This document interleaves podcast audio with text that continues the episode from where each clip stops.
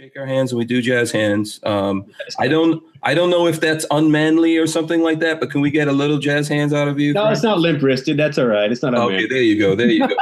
jazz hands from Frank Miniter. There you go. Babyface doing babyface uh, jazz hands. We are live. We are live, guys. This is episode, I believe it's 146 of the Who Moved My Freedom podcast. Tonight we have our guest, author Frank Miniter here. And uh, here, let me show you guys exactly what I'm talking about. He's got a bunch of books, but here's one that I have right here. It's it, it, he didn't write this gun, but he did write this book. So I just wanted to like, you know, since we're doing manly stuff, right? The ultimate man survival guide right there. And actually the owner of Big Daddy Guns, this is his book.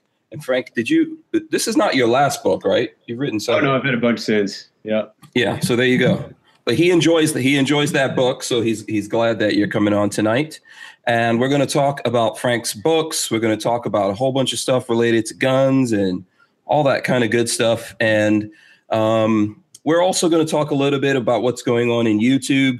Uh, I've seen in the news today that uh, looks like Alex Jones is on the edge. He's gotten two strikes from Yeah. YouTube, and he's on the edge of his channel being deleted. And I'm wearing my "You Suck" T-shirt in honor of YouTube and all their suckery.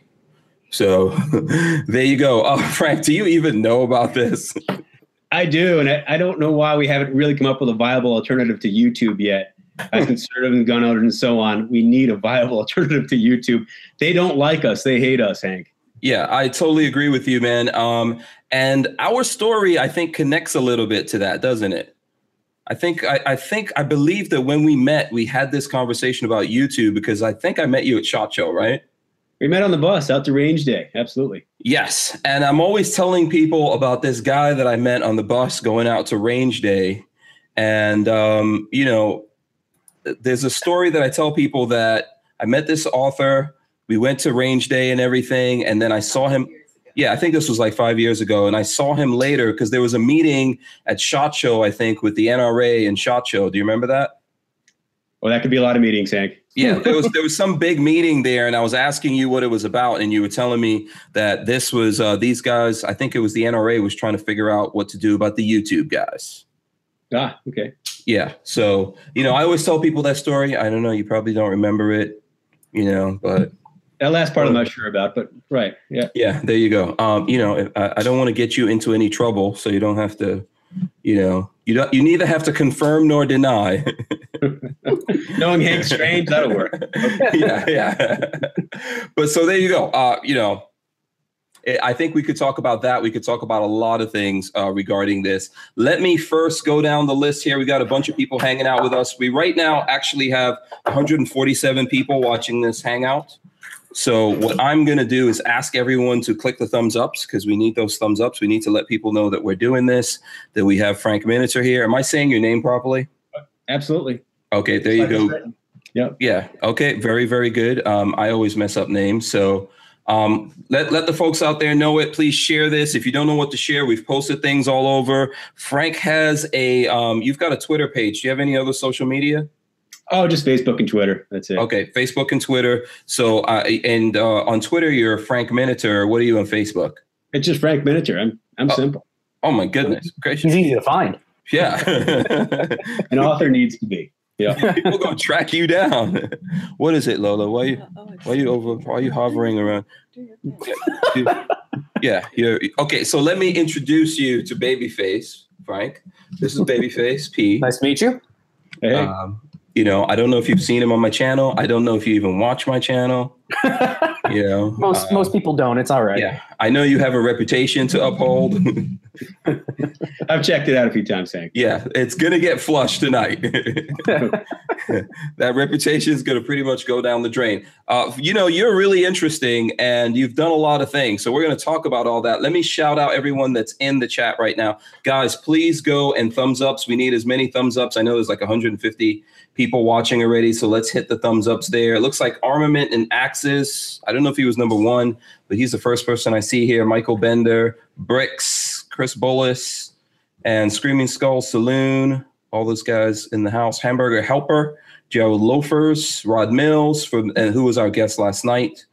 uh, Chris Illog as well. I think Chris Illog was probably the first, but we've the chat's been going on so long. Patrick M is in here, and uh, let's see what there's. Uh, Patrick M says, "So are we going to talk about Trump writing his own gun control laws, and the Congress is talking about repealing the Second Amendment? We absolutely are going to talk about that. Uh, are you okay with that, Frank?" Oh yeah, well, that's one of the Yeah. big topics. Yeah, exactly. I think Frank is going to have an opinion on that one.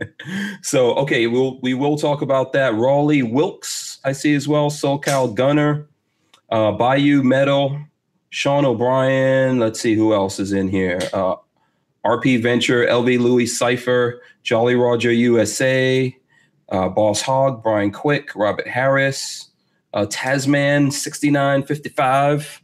I think I said Gorillas and Guns, but if I didn't, shout out to Gorillas and Guns. And let's see who else we got in here. Tim, not Tim. Uh, Tango Hunter.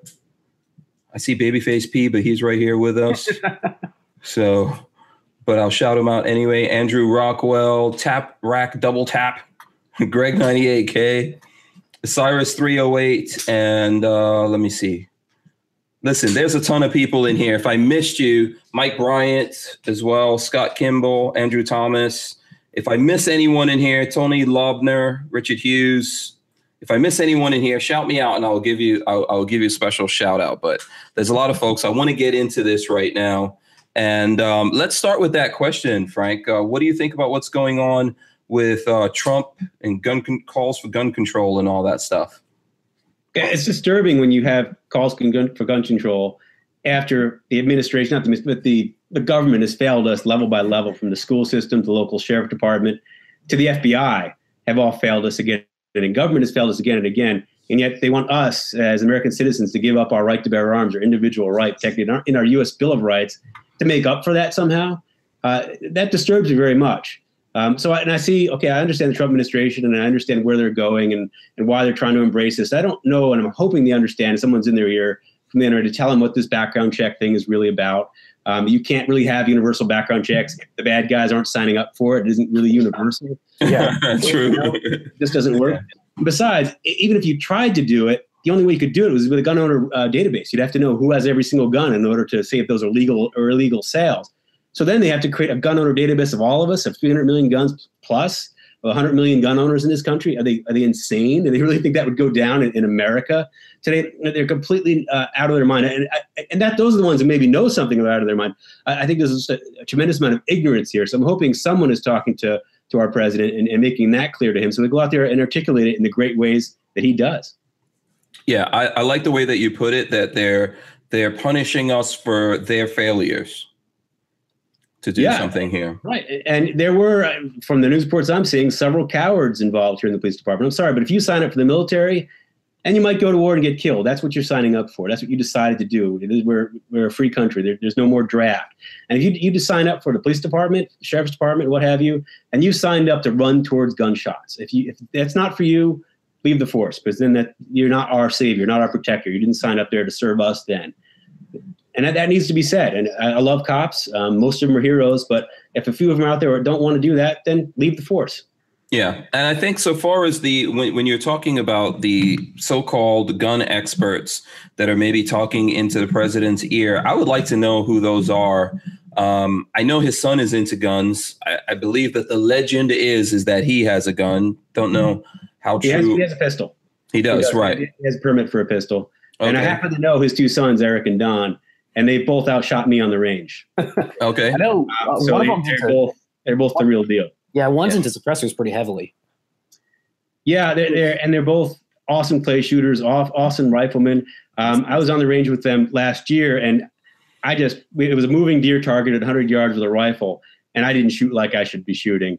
and Don Jr. was running the scoring, and the safety officer was Eric Trump, and they both looked at me and said, "Frank, what the f?" You know what happened there? And I said, "Come on, I can take it from anybody, but not the president's sons." Right. Right. Absolutely. Yeah. Okay. That's good to know. I mean, I but I don't know whether I, I'm not sure whether or not they have some sway here, or if you know what their feelings are about this particular issue. I know there's, you know, we're kind of fractured as um as gun guys. We've got what we what we refer to as the FUDs. Have you he- ever heard of that thing? that saying? I know what you mean. I, yeah. I, think that, in the case with the two, his two sons, his two older sons, um, they're they're 100 percent with us on that. They get all these issues. I, I, the breadth of their knowledge. I've interviewed them for a lot of pieces I've written for Forbes and Outdoor Life and other places. Um, they, they they completely get it. Um, know, as far as their father goes, I, you know, I don't know. Is Ivanka in his ear and she's not a gun owner and a shooter? And what would she be saying? I'd have to. I, that's pure conjecture. I have no idea where she's. Right. At. Yeah, and, and and listen, when you're the king, when you're the president, when you're the the the head guy in charge, you know everyone's talking in your ear, trying to get your attention. And I don't know what's going on here, but I think the route that they're going is not going to do anything. Although I understand that they may feel that they have to do something here, I think what they should do is take advantage of laws that already exist and hold people accountable that failed here. Well, absolutely, but there's also the Fix NICS bill right now with NRA support National Shooting Sports Foundation support in Congress with, with plenty of co-sponsors. That can be pushed over the top really fast. And that's just to incentivize the states to actually put those records they should be putting into the, the, the, database so that so certain people who've been adjudicated in a court of law, who have had their rights taken away in a court of law, can't buy a gun. Let's do that. Let's let's stop government from from failing us over and over again. Let's do let's pass the Fix NICS bill right now. It's right there. It's not even being talked about in the media because it, the NRA wants it. And unfortunately, uh, most of the media wants something else. They want gun bans and more gun control. Even if it doesn't work, they don't care. They just want this stuff passed. Yeah. So now with the Fix NICS bill, is there some other stuff written into that? Yeah, it, it basically incentivizes states with money, um, and there's punishments involved in it if they don't put those records they should be putting. I mean, some states, but when the, after after uh, Newtown happened, the NSSF said, "Wait a second, what's going on with NICS?" And they looked around, they found out some states like Rhode Island weren't putting any records uh, from people who uh, mentally Ill, Ill issues um, into the database. None, zero. So they went state by state and were lobbying state by state to get those records put into the system so that those people couldn't get a gun. Okay, remember that Navy Yard shooter? He, he was in, in Rhode Island and he, he should have been on that database already. Um, so they said, wait a second, let's start fixing this. Well, the media wouldn't get behind them. They wouldn't even talk about it. I've been a lot of national media talking about this, and they give me these blank looks like, what are we even talking about? We've never heard of this because it's they call it the gun lobby that's pushing this good stuff, right? And they don't want to give the gun lobby credit, so they downplay it, or they what they really do, what mainstream media loves to do, is they don't talk about what they don't want to talk about. Yeah, yeah, I, and I think also, um, you know, I think it's so. Does the Fix NICS and uh, reciprocity? Did they mix those two together? I'm I'm pretty sure. There's a bill that's trying to do that. Right yeah, yeah, yeah first of all, I'm not for mixing those bills together. I don't know that we're I'm 100% for Fix NICS either, by the way, because we already have NICS. I don't think we're really enforcing it or doing the right things there. I don't necessarily want to make it worse. I always worry about when they're trying to put in new laws like this and what gets put into the mix, right?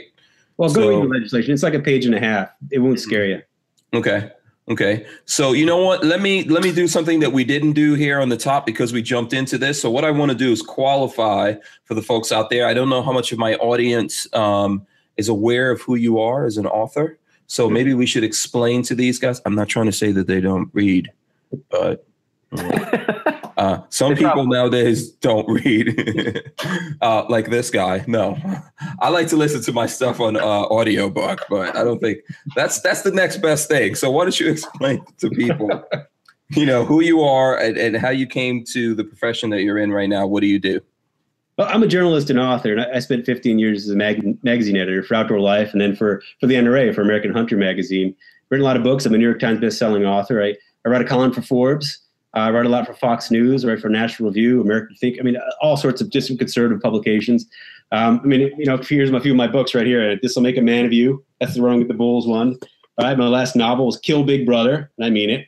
Right, like that, like that. Um, and I wrote a, a, book on guns, The Future of the Gun, which gets yes, into all things we just were talking about. Right. Yeah. There's some very interesting conversations in there, and you've done. You know, I thought that you just did a few a few books, but when I look at this, it looks like one at least seven, right? Yeah, two more coming out this year. Yeah. Wow. Okay. Awesome. So, you know, if if any of you guys out there, uh, you know, want to ask Frank about any of the questions from the books and all that, please do. You know, let us know about that. I think uh, we'll jump into it and get detailed here. We're going to be here for about two hours. So, um, right now, Frank, what's the what's the thing that you think is the most pressing out there to to folks like us that believe in the Second Amendment? What's the biggest issue that you think is out there? What we were just talking about, or something? Yeah, else? this is a you're right. This is a tragedy that they they don't want to waste, and that that's a pretty important thing for us to sober up and and, and talk to people about and get out there and talk about because they're trying to use this thing to do a lot more than than these little things they want to do. This is the, a big first step that they'd like to take, Bloomberg would like to take, and so on. To, to go after. I mean, they'll, they'll, tell you this is they'll laugh and look at you in the face, and it happens on CNN every night. And they'll say, well, well, we're not really trying to take away your guns. That's nonsense. Well, no, as I talked about earlier, no, the, the national the, the background check bill they like to pass, universal background check they like to pass, that leads to a gun registry. And as we know, a gun registry leads to bans, and they are already talking about another assault weapons ban, whatever assault weapon is. I'm in New York State, and and in, if I have a, a semi-automatic shotgun with a pistol grip, it's banned as an as an assault weapon. There's certain kinds of pistols banned as assault weapons. That's it's insane. so, crazy. so it's a political definition. It's, it's not a real definition. I mean, the real definition is the military definition for assault weapon, which is a fully automatic, you know, an M4. Yeah. It, it, what they're saying it is. So we're in this. When you're in a, a conversation even about definitions between you know us and a major part of the media, you know you're already kind of in trouble. Um, what we have going for us here is we have 100 million gun owners plus in this country uh, who've been pretty well educated by the NRA and other groups, uh, going out there telling this is a freedom issue and understand that it's a freedom issue. And the more we talk about it as a freedom issue, the more they lose. They like to say the NRA is buying politicians and all this nonsense. No, all their power comes from 5 million members and all the other millions of members who are NRA members and they, and they fall in and out of the membership. So you have millions and millions of people who vote that freedom. That's the power of the NRA and, and of the Second Amendment and of keeping our freedom. And that's what's important to remember and to complete, continue to augment.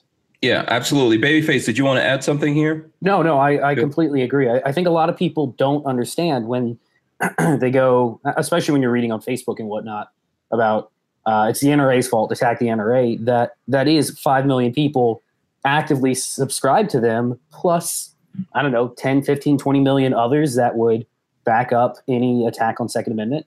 So um, yeah, it's it's not like it's you know one group or one person deciding what to do. It's it's the, yeah. the people that want the NRA right. in power, the, right. the NRA to, to fight for us. Absolutely. This is my magical number. Don't ask me where I came up with it. I'm just like pulling it out of a hat. I think there's at least 50 million of us out there, at least.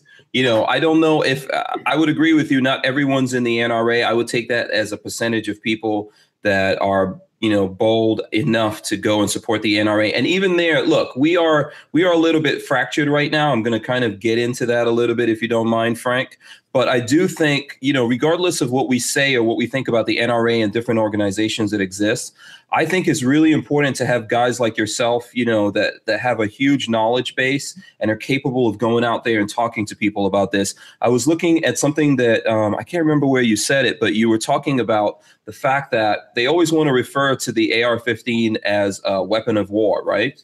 But it was not originally designed to be a weapon of war at all. Came from well, the civilian market, first right? You have to look at weapon of war because every single firearm we use today is then a weapon of war. Uh, this bolt action rifle, how many words was that used in? Lever action, single shots, plenty of them. Um, you know, yeah. uh, rocks, yeah. man, rocks. I think we go can go back to rocks. We have wars with rocks, right? But as official U.S. military arms, all of these things have qualified as weapons of war. But but no, it, it was developed in an aeronautics factory, and they were first trying to make it for the civilian market. And then they thought, wait a second, we, we can make a lot of money by selling this to the military.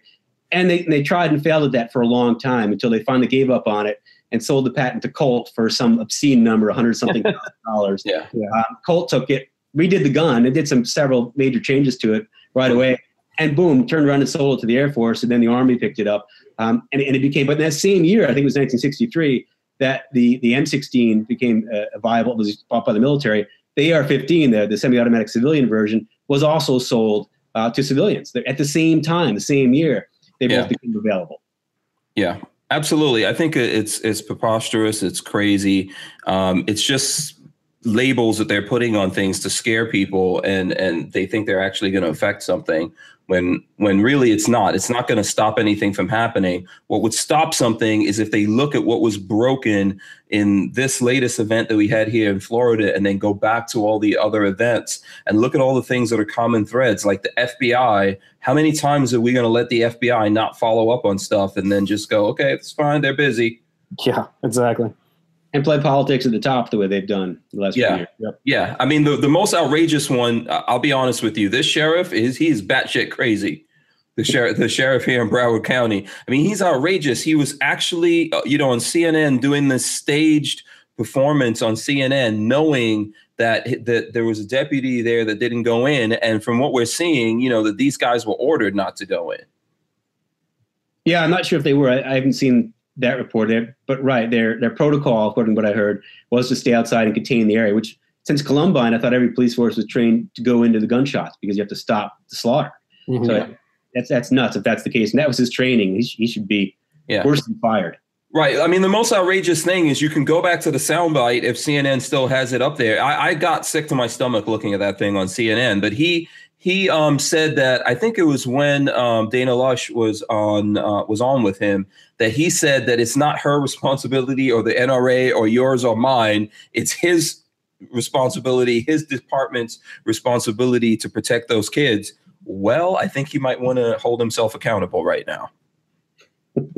He doesn't seem very keen on that, I'm afraid. No. Uh, but but it sounds like the Florida legislature is going to force them to, and I hope that Yeah. actually happens. Yeah, I hope so. So let me um, handle some quick things here. I'm just going to read some comments to you. I don't know if you could see any of these comments. Tango Hunter, who's a longtime person here on the show, says, I don't read shit and don't own nor ever bought a book. he says, Does Frank have an audio CD option? I'm sorry, Frank. That's Uh, for the future of the gun, there is, and a bunch of my books are on audio. Yeah, yeah. You guys just go to Audible or um, uh, there's probably you can go through Amazon. I think uh, Amazon and Audible are pretty much the same thing. I have an Amazon link to all Oh, books. Yeah, Lola says, by the way, that she has an Amazon link in the description of this video to all of Frank's books. So uh, please, guys, go in there, and support Frank. Um, you know, I'm sure he's going to appreciate that support. So let me uh, go through here and see anything. Babyface, is there anything you wanted to add? uh, to to what to this discussion here? Yeah, I don't know. I, I I don't think I have all the answers for what they should have done. Uh, it's hard to say. yeah. I mean, I don't think I don't think we're getting everything right. We're like in all these incidents now. I've noticed the practice is, Is not give us any any information, but to to to uh, take away rights and make new laws. the the practice is to trickle out information, disseminate information slowly, um, and I I think put it out as in the order that they would like. Um, but yeah, I don't. I, I do agree that if you sign up to do that job, it sucks. But if something like that happens, that's that's your job. Yeah. Well, look, that's happened again and again. E- even at Sandy Hook, the, the Newtown killer, there, there was a, the official report shows there was a cop there for almost two minutes while shots were going on inside, Yeah, and he went and arrested a hunter in the woods nearby while that was going on. Okay, he had a nervous breakdown according to news reports after that. Uh, Very little media on that. Okay, and th- then you, then you look at the Pulse nightclub shooting. It took him what three hours to finally bre- breach that wall and go inside. That guy walked around and double tapped. That terrorist double tapped. Walking around, another shot. Okay, you're wounded. You're, you're you're in pain. Here's another shot. Let me finish you off. But how much did the body count go up because the police did what was safest for them? They exchanged gunshots at the beginning with him and were told to leave and back off. Okay, I'm sorry. They, they should have continued on. That's their job. They don't like it. Yeah. Someone else in who's going to do that. Don't wait three hours to breach a wall while everybody's getting killed. Yeah, if you're not going to engage, I mean, that's definitely this is the reason why we have to be responsible for our own safety. Uh, just a, a personal anecdote from family. My dad was firefighter for 26 years. He was captain of the fire department, and he was always the. I mean, it, something he instilled in me, I guess, a little bit. But he was always like the first in, last out type. Even as captain, he was like, you know, pulling hose off truck. He enjoyed going into the burning building. But I mean, that's and he always said like, that's what I signed up for. I wouldn't have been on this job if I didn't want to, you know, kick open a door and run into a burning house. It's that's what I do. Yeah, No. and and you know what, Frank, and I think you talk about this a lot because you do have a lot of books uh, that are relative to manhood, right? Oh yeah. Um, I think this is one of the things that we used to have, but changed lately, where we we used to get the right man for the job or woman, right? Whatever it is, we used to get people who naturally were adept to doing things, and now we have all this these like bullshit laws and things like that that get in the way. And I understand some of them were necessary in the past, you know, because of of um, different things that we had going on in America that weren't necessarily good. But a, lo- a lot of what's going on now keeps the good guys, the ones that would run in, you know, and stay there until the job is done, that would engage. It keeps them out of that job. Now, I know people who have left police forces because they were a detective, they got to that level, and they were told, okay, it's no longer your turn to be detective, even though you're great and you're making all these busts, you got all this experience, because we have to give this other new person uh, who doesn't look like you and doesn't have your same gender that Mhm. that position because it's their turn to have that. Jo- so they're like, wait a second, I earned here, I'm here, this, I'm their guy doing this. You, you, you created me to do this, and you're not going to let me do this. So they leave and they go and do something else. That happens again and again. There's so much PC stuff that goes on in our police forces. Yeah. And, and I think that um, we're paying for that. We're paying the price for that. You need to get the right people doing the right job. You know, we need to allow people to do that. We're, we're, we're, it's not just even in this case. I think in lots of ways in what's going on in America, we're not able to connect the right people to jobs. Everything is just political correctness, and that's terrible. You know? Um, yeah, but it's done to manliness. You're, you're 100 percent right. Where, where's the gentleman today? What, what's what's been what's been done to him? And, Yeah. and I blame partly feminists for that. I, I blame I blame ta- I mean parents even for taking away things that their kids have to overcome. Right? They don't want them to fail anymore. And if a kid doesn't fail, doesn't go through those those, those little crises of fear and get on that football field or whatever sport, whatever he was going to go and do, climb a mountain or go hunting, whatever he's going to do. If he doesn't go through that process of growing himself, building that character, then you're going to have this little wimpy 18, 20 year old, 25 year old playing video games at no balls.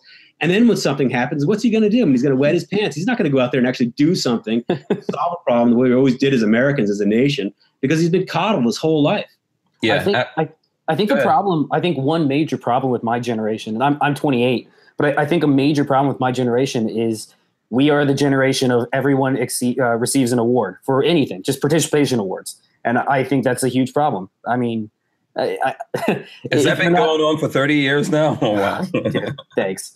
Um, but no, I, I, I do. I, I think that's a big problem that, you know, kids don't, every kid gets an award no matter how, uh, no matter what they do. It's, they don't, they don't understand failure and you don't understand how to learn from it. right. What, what's funny is when they're confronted with reality. Like, and I, I told this story in the Ultimate Man Survival Guide. I was standing in the street before the Bulls came next to this young guy from Chicago, and he's all boastful and happy. He's 30 minutes until the Bulls are going to come, and he's ready to go. And as it got closer and closer, he started to get more and more afraid until, and there's a loudspeaker going on all the time telling you if the Bulls come and you're knocked down, stay down, you, you can be killed. And it says this in multiple languages. So you're constantly being, being reminded that you're, you could be disemboweled by a bull if you're not careful. so when it gets closer and closer, he finally just starts to lose it. He can't take it. He's just going crazy. He's going all over the place. So he tries to go under the fencing and escape. Well, there's a cop waiting out there. There's cops and and uh, medical workers down the whole thing. And he cop pushes him back into the street and, and tapping a baton to his fist. And he says, "You wanted to be a man and run with the bulls. Now you must be a man and run with the bulls." And the cop was there as an enforcer telling him, "Man up, dude. You're in the street. You can't get out. This is where you are." And there's a reason for that. If you let people climb out of the street, you'll end up with a logjam in the middle of the street because people are all going to be panicking trying to get over the fence. And the bulls are going to hit that logjam and really hurt people then. So there's a reason why they do it. But this guy couldn't take it. Anyway, he went under his, that fence another time, even though the cop pushed him back out uh, the first time. He goes under that thing. The cop this time didn't kid around, just took that baton, boom, boom, boom, boom, hit him pretty, I mean, much harder than American cop. throws this guy down to the ground. The guy's in a fetal position, probably peeing in his pants. The cop turns around, looks at the rest of us, and he's still tapping that baton in his hand as, as if to say, you know, anybody else? yeah. Who's next? You Yeah. know, that's, that's real. So and what? So what did what did he do? Did he just lay there as the bull? He lay there. He got arrested. I bet you he spent the rest of the fiesta in a Spanish jail. Yeah. Jesus. That'll man you up.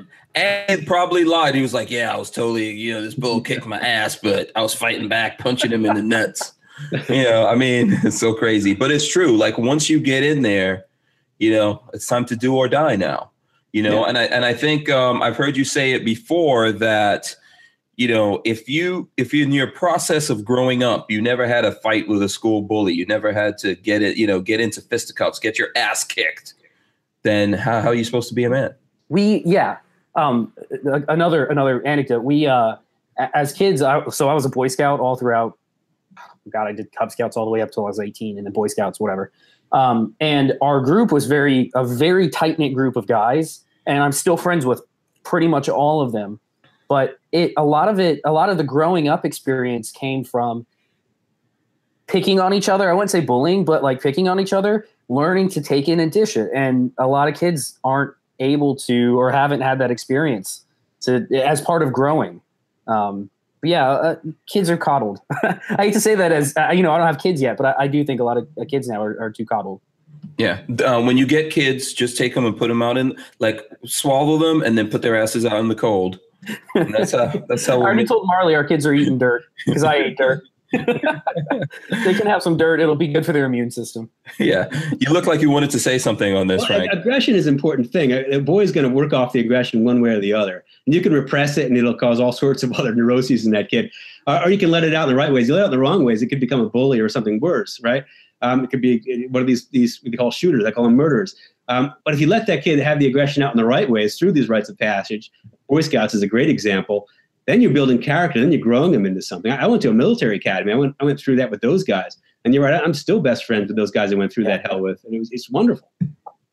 Okay, so you know, I, and I think you covered um, a lot of this in your book. Uh, this will make a man of you, Right. right? And this is the one where you were running with the bulls and all that kind of stuff. Yeah, that's about the rite of passage. How do you, how you break it down, how you find those for yourself. It doesn't have to be run with the bulls. It could be whatever you're into at the time, but understanding the structure of it. Every society, look back through ant- to antiquity, every society that has built real men, right, has always used this this this formula to, to create upstanding individuals to fight for their their city, their country, what have you. So once you understand those rules, that's what I lay out in that book. Um, then you can go out and find your adventures and continue to grow yourself. I don't think we should ever really stop. I mean, I remember asking G. Gordon Liddy about this once. Of course, he's the famed. Uh, read his book, Will. It's, it's the Ultimate Man book. His book, Will. Um, he's the Watergate guy that, that, that went in there. Um, but he looked at me, and he was in his 80s then. He looks at me and he says, "You know, Frank, I- I'm dealing with new things now. I've got all sorts of pains and things going on in weird places, and I'm dealing with that. You have to always overcome things as you go through life, as you continue to grow." He's right.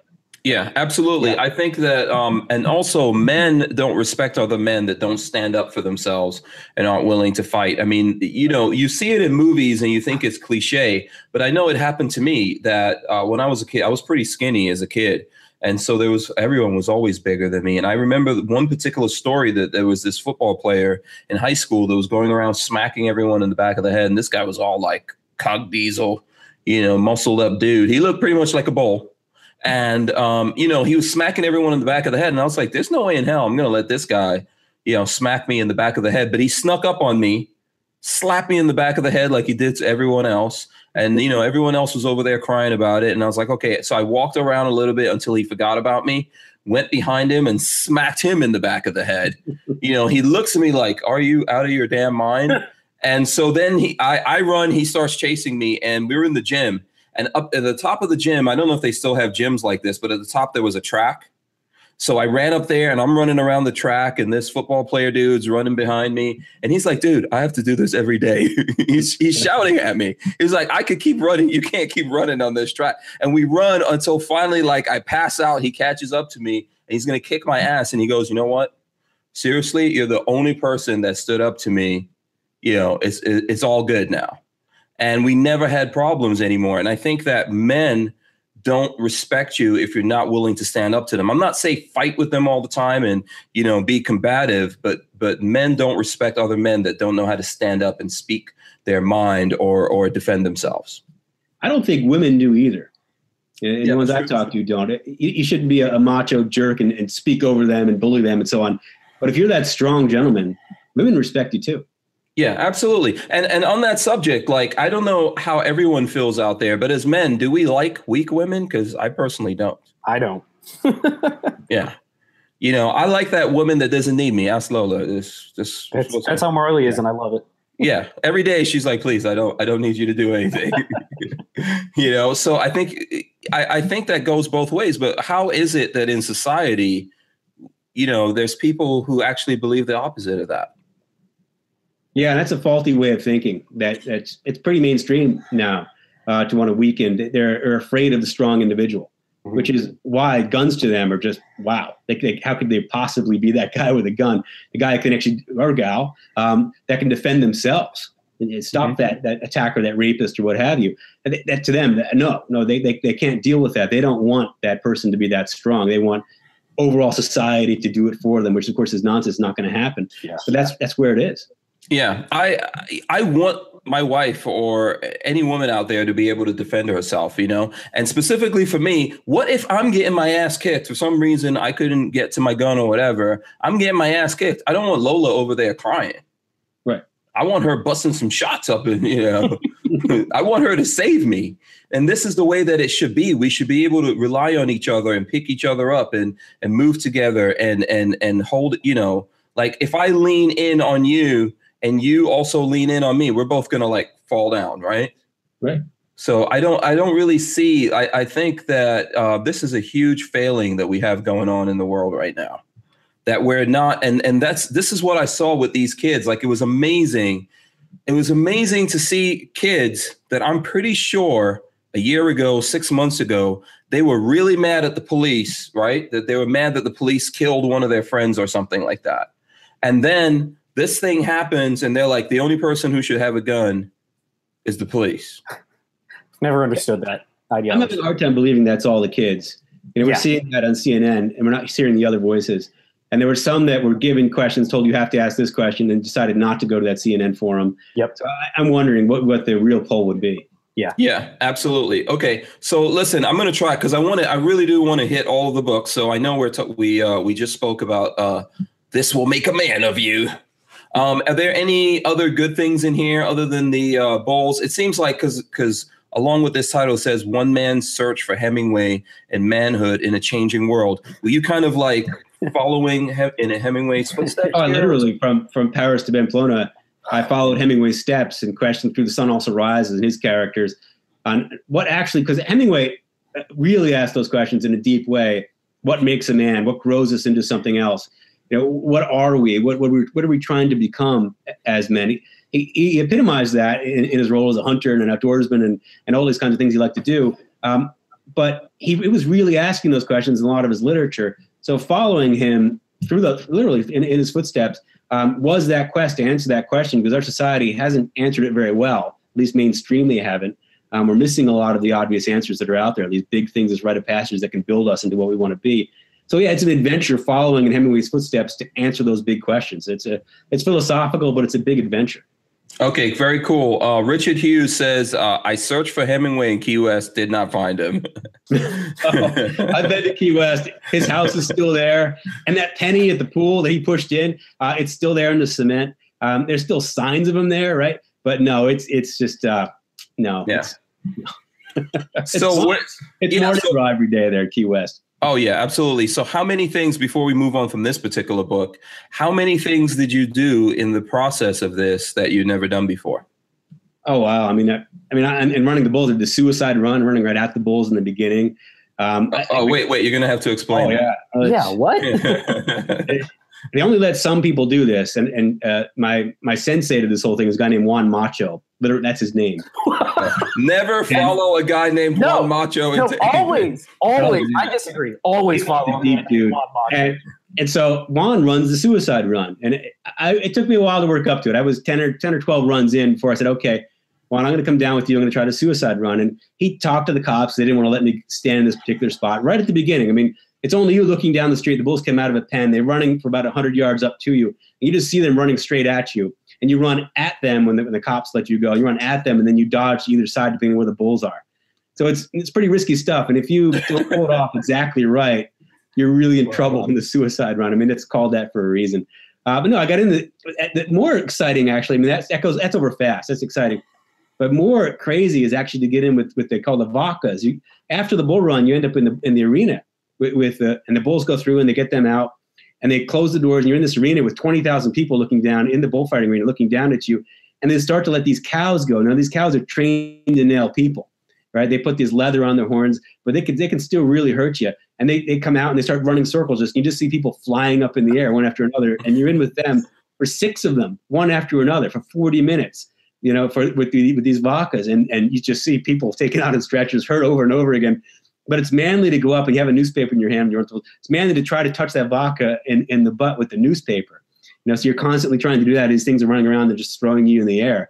Um, I found most interesting is an American uh, with me. These Americans um, tried to he, he tried to jump on the bull. He actually grabbed its tail, this vaca, and, and he's, he thinks he's all cool because he has no. The Spanish pulled him off of this vaca and kicked his ass.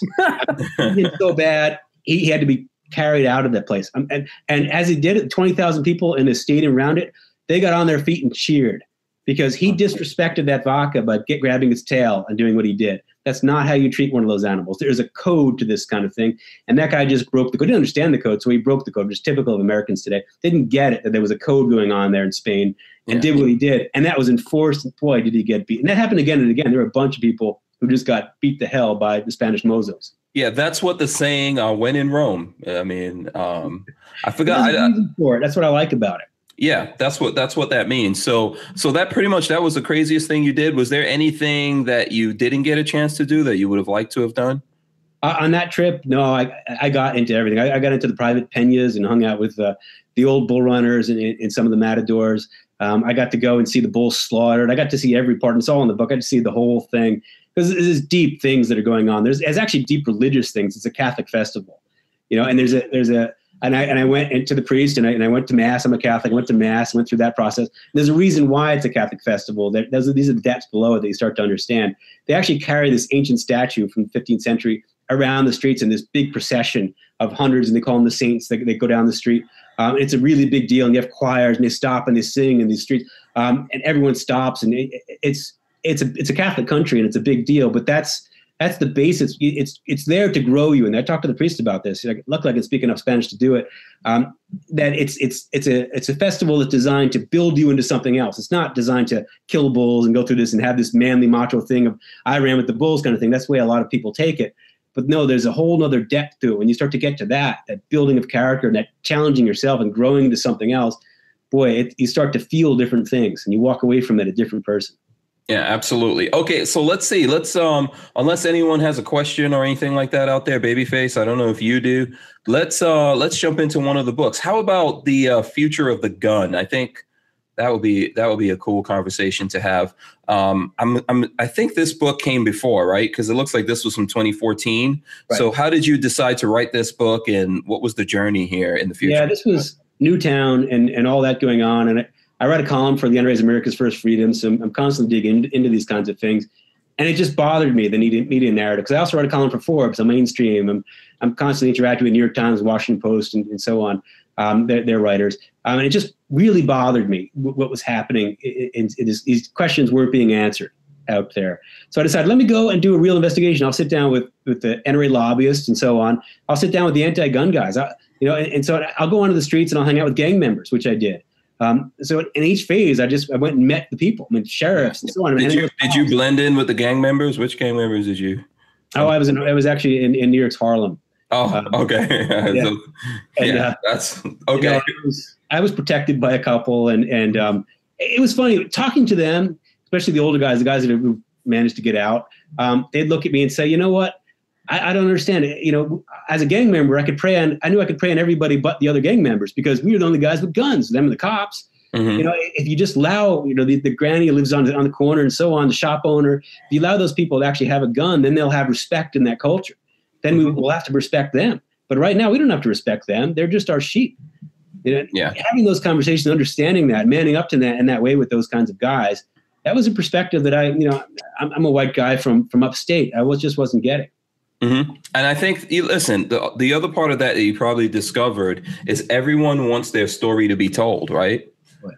Yeah, we're all living in this world and we think, hey, this is our world and no one knows about it. So they do, you know, people do open up because they want uh, people to see it. And ultimately, here, this is what it comes down to. You know, we are creating this imbalance where people realize, yeah, we don't have to follow the law. In New York City, I grew up in New York City. So, uh, I'm from Far Rockaway, New York. You have this imbalance. You have the bad guys and the cops that have guns. Sometimes the cops and the bad guys are the same people, you know. And then everyone, and then everyone else. And if you want to be law abiding, you cannot really easily carry a gun.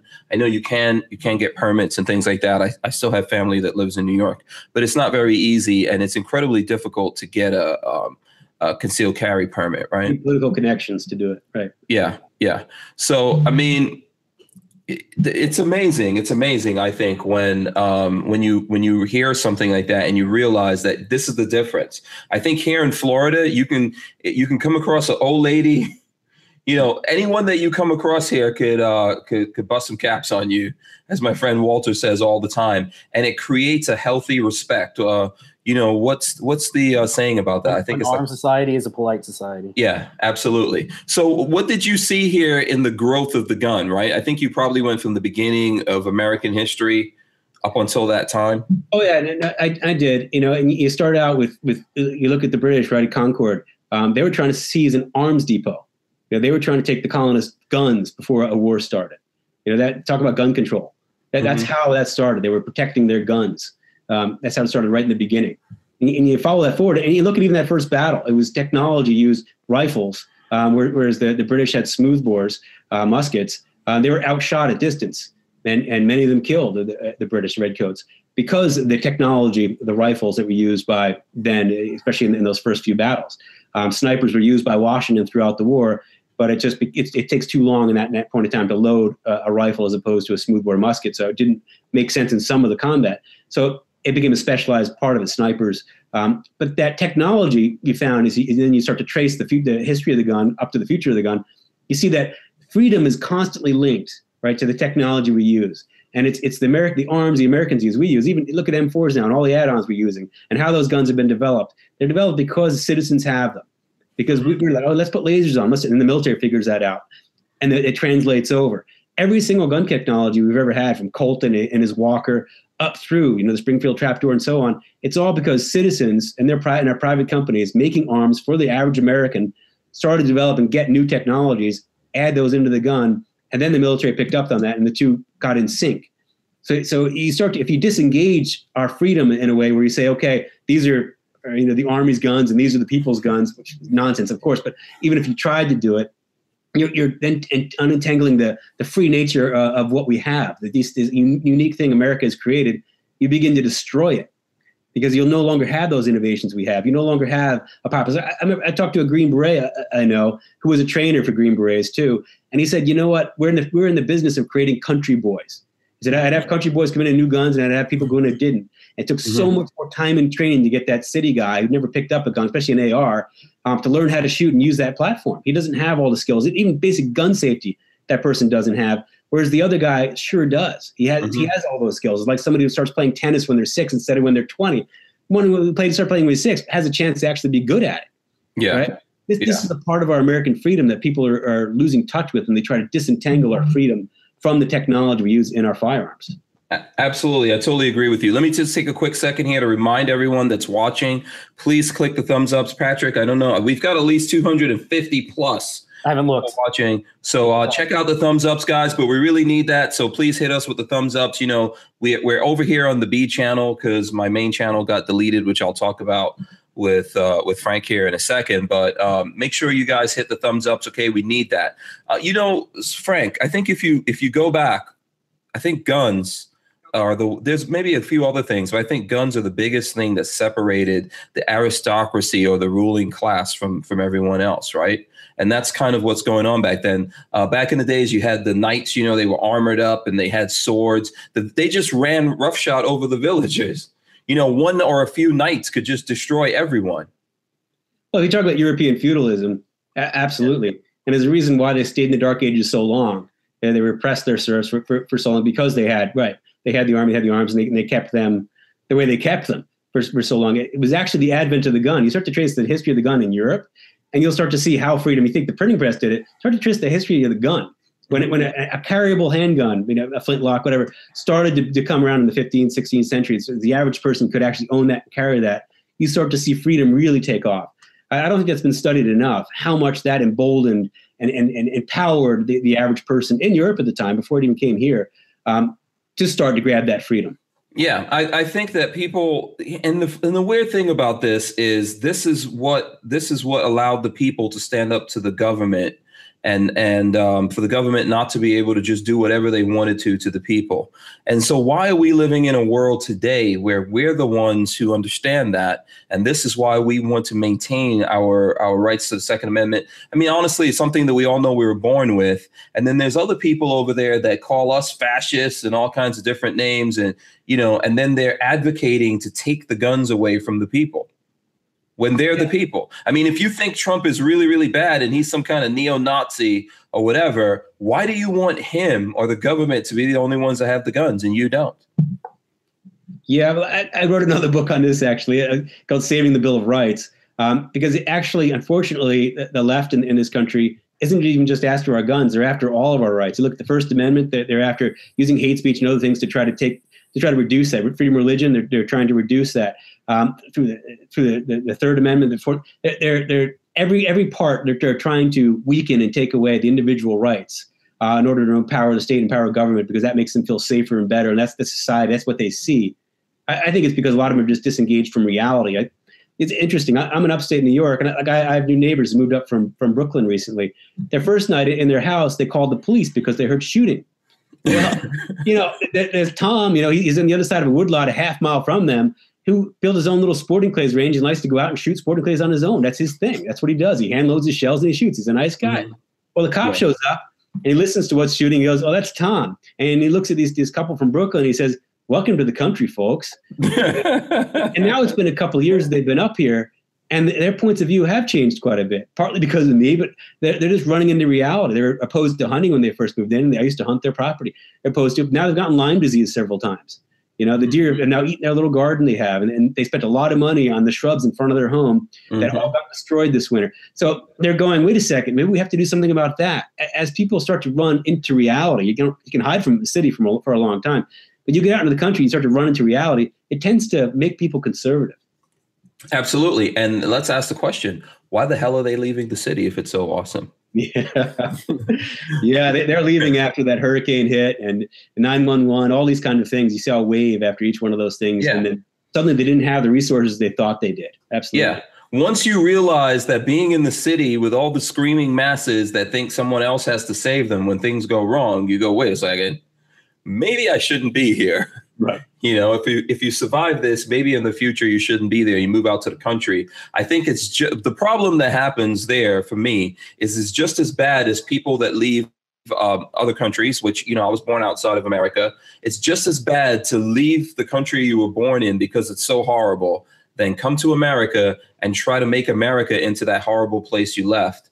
And I think that's the same thing that we see happening a lot of times with the migration from the from the cities, you know, into the country that people leave and then they come down to the country and they want it to be like you know Brooklyn or you know wherever the hell it was they came from. That that's their first knee jerk reaction. Absolutely. Yeah. So in in before we go away from um, you know the future of the gun, I think we got to talk about the smart gun. I think you know, I think some I'm people actually, want to talk about this. I'm actually not opposed to the smart gun. I'm just opposed to be being made mandatory. I mean, if somebody wants to go out there and develop a smart gun, buy a smart gun, they, they want to put a battery, you know, in, in, their way of maybe saving their life. That's up to them. They can put a battery in their way. Maybe their gun's not going to work when they need it. Fine, they can go. They can go and do that. I'm not opposed to that. You know, I'm, I'm a free guy. Let, us have a, an open economy and so on. Um, but don't tell me I have to buy one of those. Making it mandatory, which is what the whole thing is about. Yeah, absolutely. Do you? Uh, you look like you have an opinion on this, babyface. Uh, I was just going to say, let the free market decide. Yeah, but I think sell, company will go under. yeah, I think the huge resistance, and and Frank is right with this, that w- most of us had to this is that there's people trying to say, oh, there's a smart gun now, so now we're going to make a law saying that everyone has to have this smart gun technology on their guns. Like you never had a. I mean, look, uh, I've got a really nice car that's new and it's got a lot of technology in it and I complain to people all the time. I complain to Babyface, and he goes, "Yeah, okay, that's you. You had to have this technology in that car, and that's well and good. But I don't want that in my gun. I want my gun to be old school. I point and pull car. the trigger. Yeah, yeah. I, I, just sold my Jeep, but I but I had an old CJ5 with a straight six. Mm-hmm. You know, an old carburetor on top of it. And it was beautiful. It still ran great. I could still drive it legally. I, I think was wrong with that car. You know, the, the way that, the parallel to look at this is say this is like telling people they have to go and buy an electric car and own an electric car right now. You all have to get rid of your gas cars. Sorry, we don't have the the the places out there for you to plug in, and this this isn't a viable technology. You can't drive more than 100 miles. You have to go buy one anyway. We don't care. That, that's what this is like. Yeah, absolutely. People are free to do that if they want to, if it fits right. into their lifestyle. Uh, you know, I believe in freedom people can do what they want to do but we all shouldn't be forced to do that. And um, you know what? Also the thing about all of that stuff is there's no there's no viable solution for that. Like we can't get the power for that from solar power right? That's coming from fossil fuels from coal and stuff like that's how we generate electricity in america. So it's in the end it's not even practical you know? Obviously i think in some circumstances it is, but it's not ultimately practical for everyone. So why force it on everyone? Right. Let the market evolve. If the thing can compete and it's a great product and a company can do it, great. It, will take off on its own. It doesn't need government to do it. That's exactly Yeah. right. Yeah. Um, Brian Quick says it's not hard to bring cities to a standstill.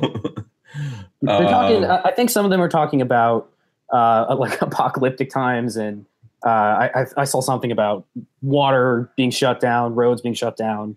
yeah. Well, And- it's it's not even apocalyptic times. I mean, New York City could be shut down by a hurricane. a yeah, wasn't their infrastructure shut down by flooding at one point within the last two years from a hurricane? Yeah, a nice heavy rain in New Yeah. York City, and it's done. If you have a if you have a, a power generation plant somewhere in Canada or whatever that goes out, done.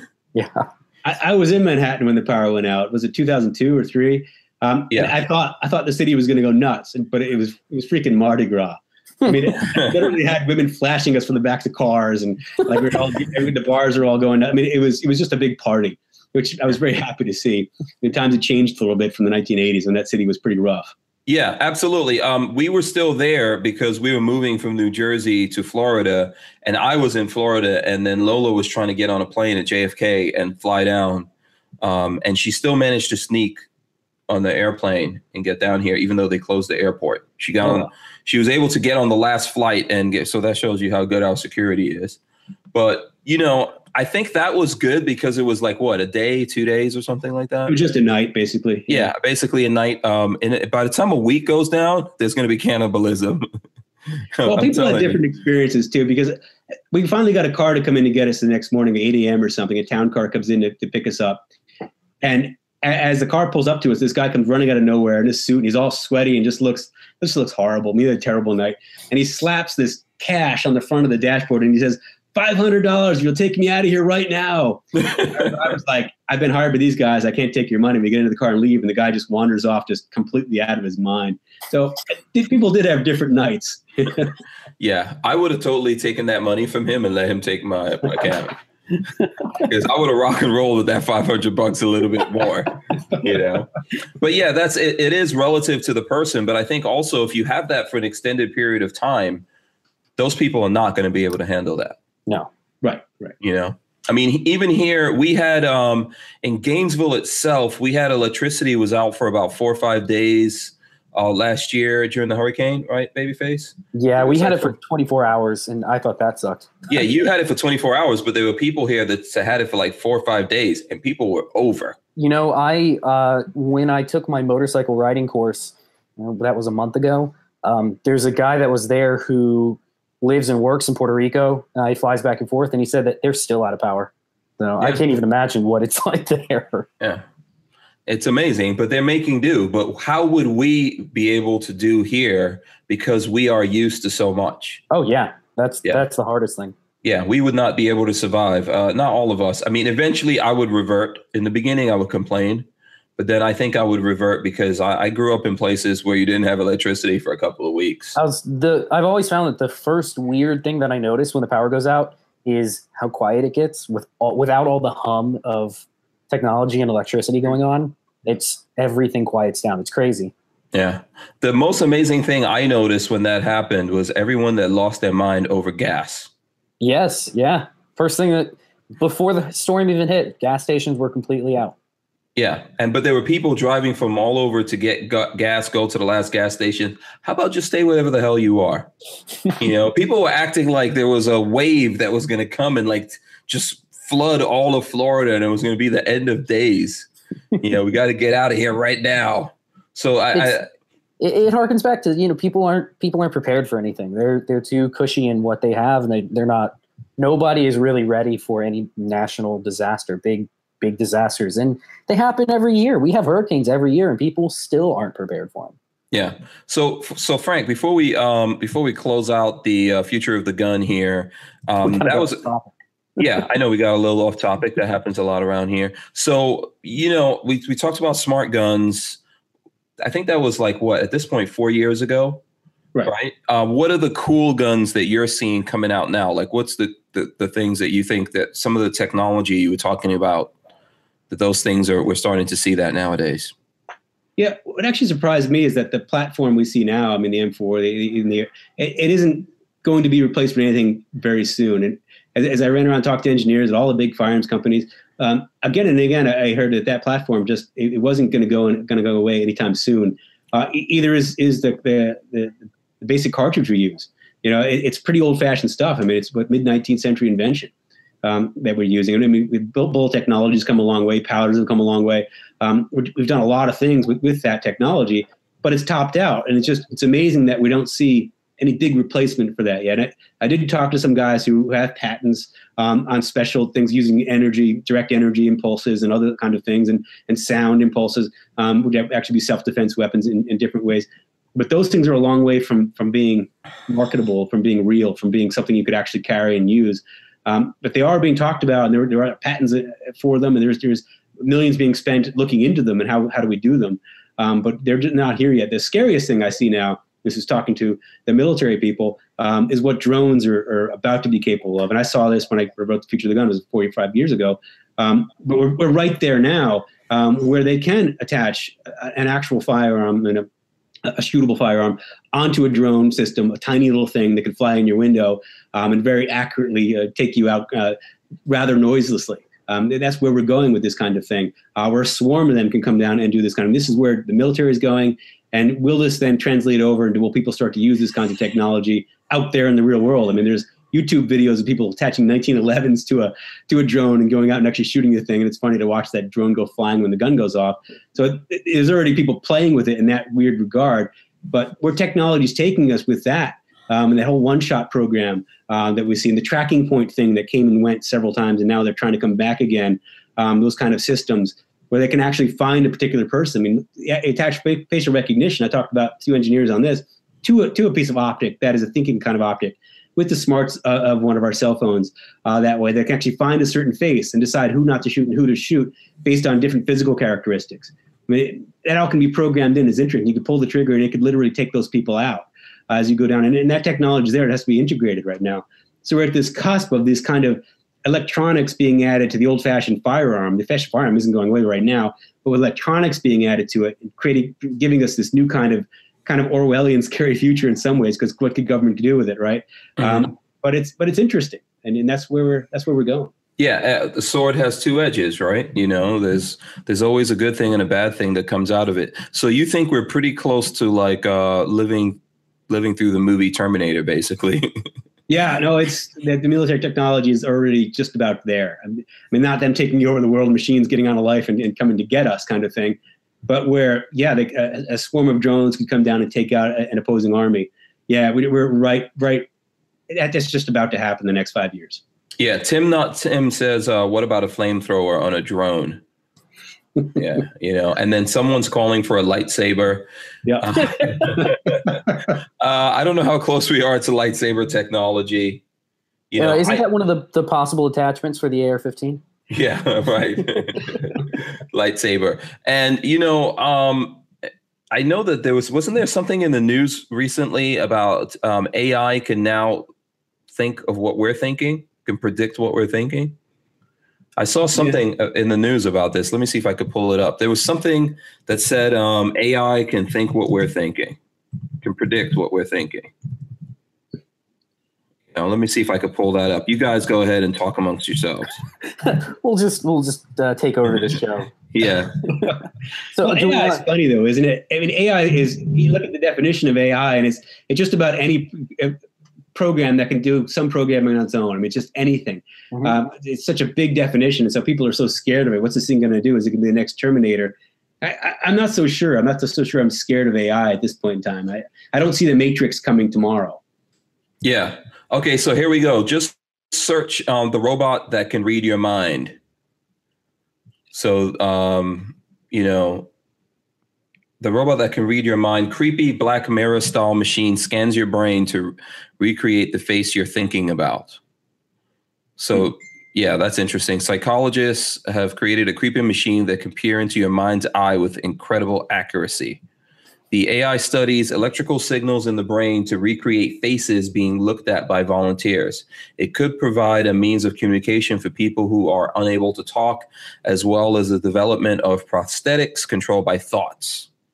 Um, yeah, what was that movie with uh, Tom Cruise where they could, you know, um, where he where they were predicting murders and things like that into the Oh, future? Minority Report. Yeah, Minority Report. Yeah, yeah, he was totally gonna kill people.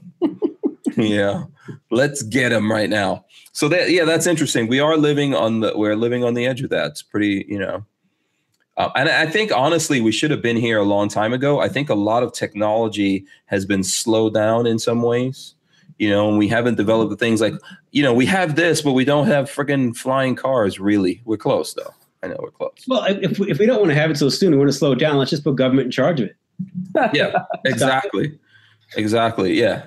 You know, the number one thing they want to do is figure out like who's going to control the airwaves. Look, drones came out and became very, very useful um, to us as, as people creating content. And then they re- decided they're going to regulate that.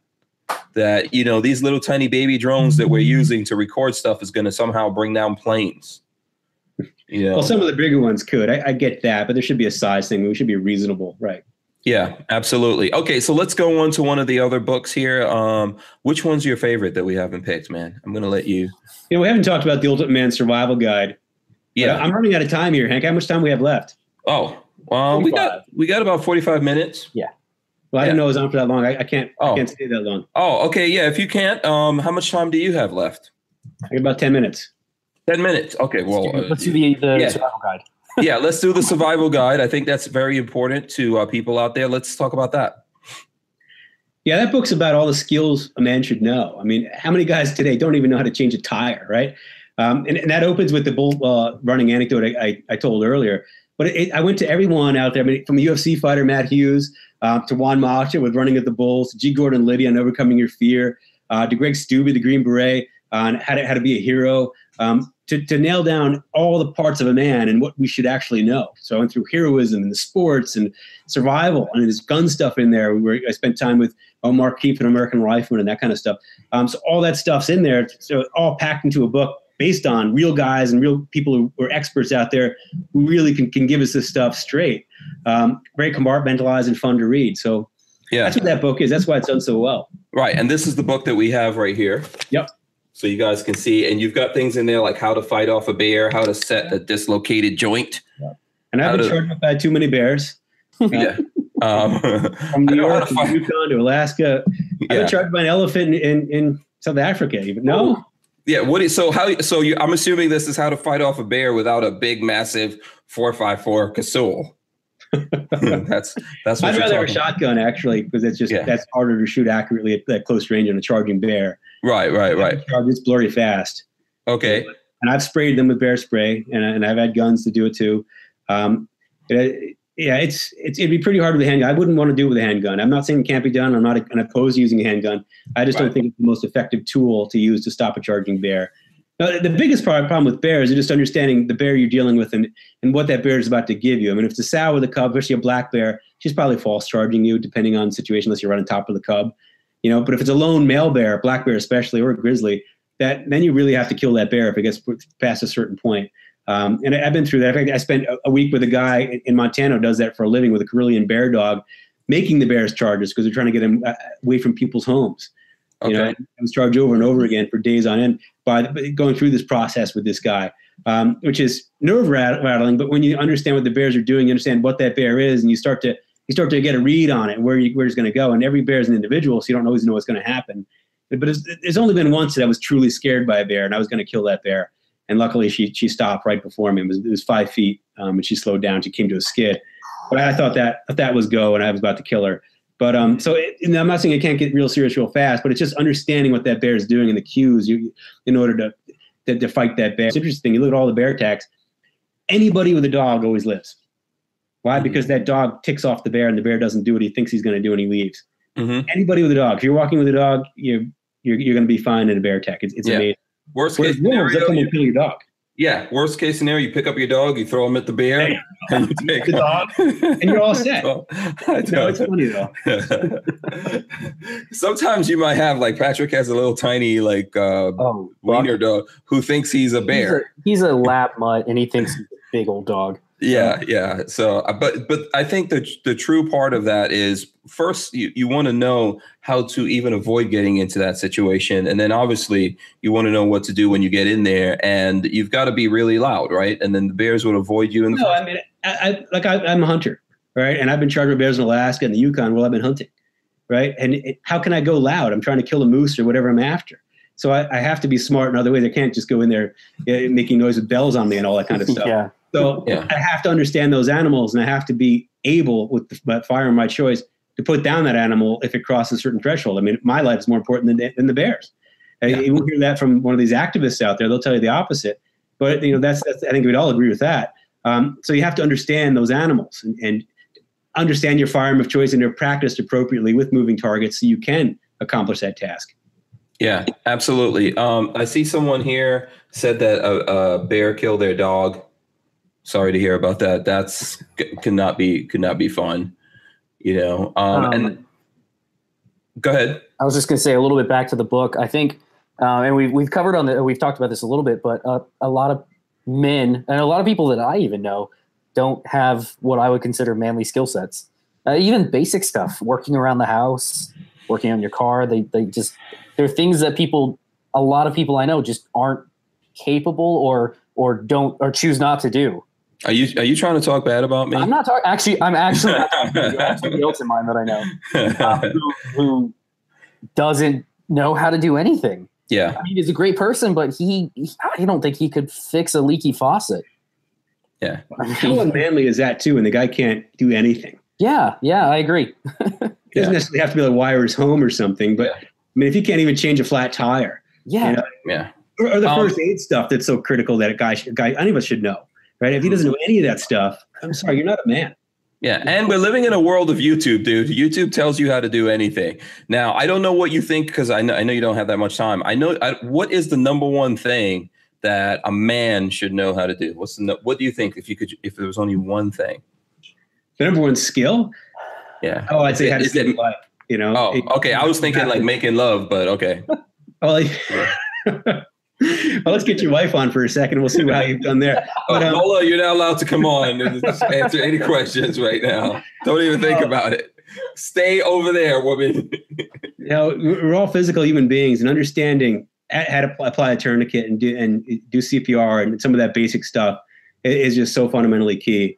You know, I, I, I That's I've a great answer, man. Part of that, and you know, that's just it, when you run into it, it, it's there's nothing more real. Absolutely. That's a great answer. Okay. So listen, I, I know I don't want to keep you. I know you had a bunch of things to do. I did want you to get to uh, come in and talk about the books. We'd love to have you come on again, talk about the books, things going on in politics and stuff like that. For the folks out there who uh, would like to get in touch with you or um, buy the books or follow you, I know you do a bunch of different things. Just tell people out there how to keep in touch with you. Oh, all my books are on Amazon or Barnes and Noble.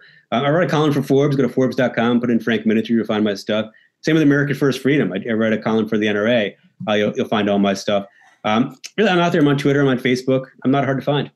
Absolutely. Um, you know, uh, Hank, real quick, is Lola set up a, a link on Amazon? Do we have a link? to um, yeah, I think there's a link in the description for Amazon, right, Lola? I, I yes. just went and bought it. I didn't realize there was a link, but I didn't have a copy, so I just went and bought one. Awesome. Very I'm cool. excited to, to read through it. Yeah, absolutely. And I think uh, you know Forbes is missing uh, an article on uh, a YouTube guy with a mohawk and all that kind of stuff that lives in Florida. I think well, someone should pitch this to Forbes, man. I, I know a guy. We need another strange article. There's no doubt. Yeah, absolutely. Listen, man, I don't want to keep you any longer. I know you got a lot of stuff to do. Thanks for coming on, man. We appreciate it. Thanks for having me, Hank. All right, Frank. Peace. There you go. Okay, so thanks a lot to Frank for coming on. That was a pretty good conversation. Very interesting guy. Yeah, he is. He's done a lot of stuff. Yeah, I, I'm a little envious. Yeah, absolutely. I mean, I'm, I'm not to that age yet, but maybe maybe when I'm there, hopefully I can have Yeah. run with the bulls and charge them, done the suicide charge on bulls. No. you got your whole life. That's the type of shit I'm doing when I'm really old. I have to be so old that I don't care anymore. You know, like that old lion that's trying to die. right now, I'm still young enough to not want to die. You pee yourself and you don't know if it's the bull or if it's just Whatever. incontinence causing Yeah. it. Like, yeah, he went out fighting the bulls. Okay, that's good.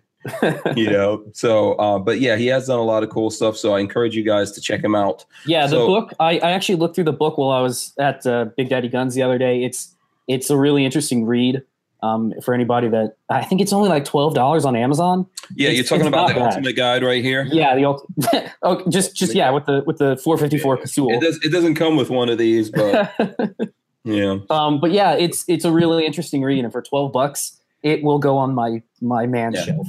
And I'm not sure exactly which ones are on Audible, but you guys can uh, look out for that. Yeah, And I'm sure he said he had a couple. So for for us non readers, yeah, um, KS Harris wants to know what's Frank's Twitter, so I can thank him. Frank Miniter. he said Uh, yeah. it was just Frank Miniter. At Frank Miniter. Yeah, at Frank Miniter. At That's- Frank Miniter.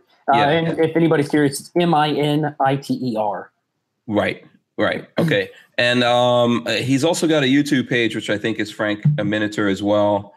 We'll try to get that into the description here at some point. I don't have it in there right now. Okay, people, we're not over yet. Babyface and I, we're still, we still got some time here. We're going to talk about other things going on. So please click the thumbs ups. I don't know where we're at, but let's get those thumbs ups going here. And um, so, do you want to talk about what's going on with Alex Jones, man? Let's. uh And so I haven't seen a whole lot about it. I think you might know more than me. Okay, so here, um, let me see. You want me to share the story with you? Yeah. So he what? He got more strikes because he's fucking crazy. Um, crazy. I mean, I, I I again, I crazy don't, like a fox. I don't agree. I don't agree with him being censored, but I also don't agree with with a whole lot of what he has to Yeah. say. So here's where I'm talking about with the with the Alex Jones thing. Well, you know what the weird thing is here is that um, I think every now and then Alex Jones gets some stuff. He's like those um, tabloid magazines you see, like the Inquirer and all that in Yeah, supermarket. Yeah, he's he's the guy that would report on Bat Boy being a real thing. Yeah. And every now and then that will be some real shit. I Yeah. mean, I mean, a, a, uh, what is it? A, a broken clock is is correct twice a day. Something no, like I that? think he. I think Alex Jones really does have. I mean, I've actually listened to him. Um, I don't listen to him all the time, but I think he has some things. And what's going on here is that, um, you know, so here's the article. It says one strike away from YouTube ban. Alex Jones begs Parkland survivor to come on the show.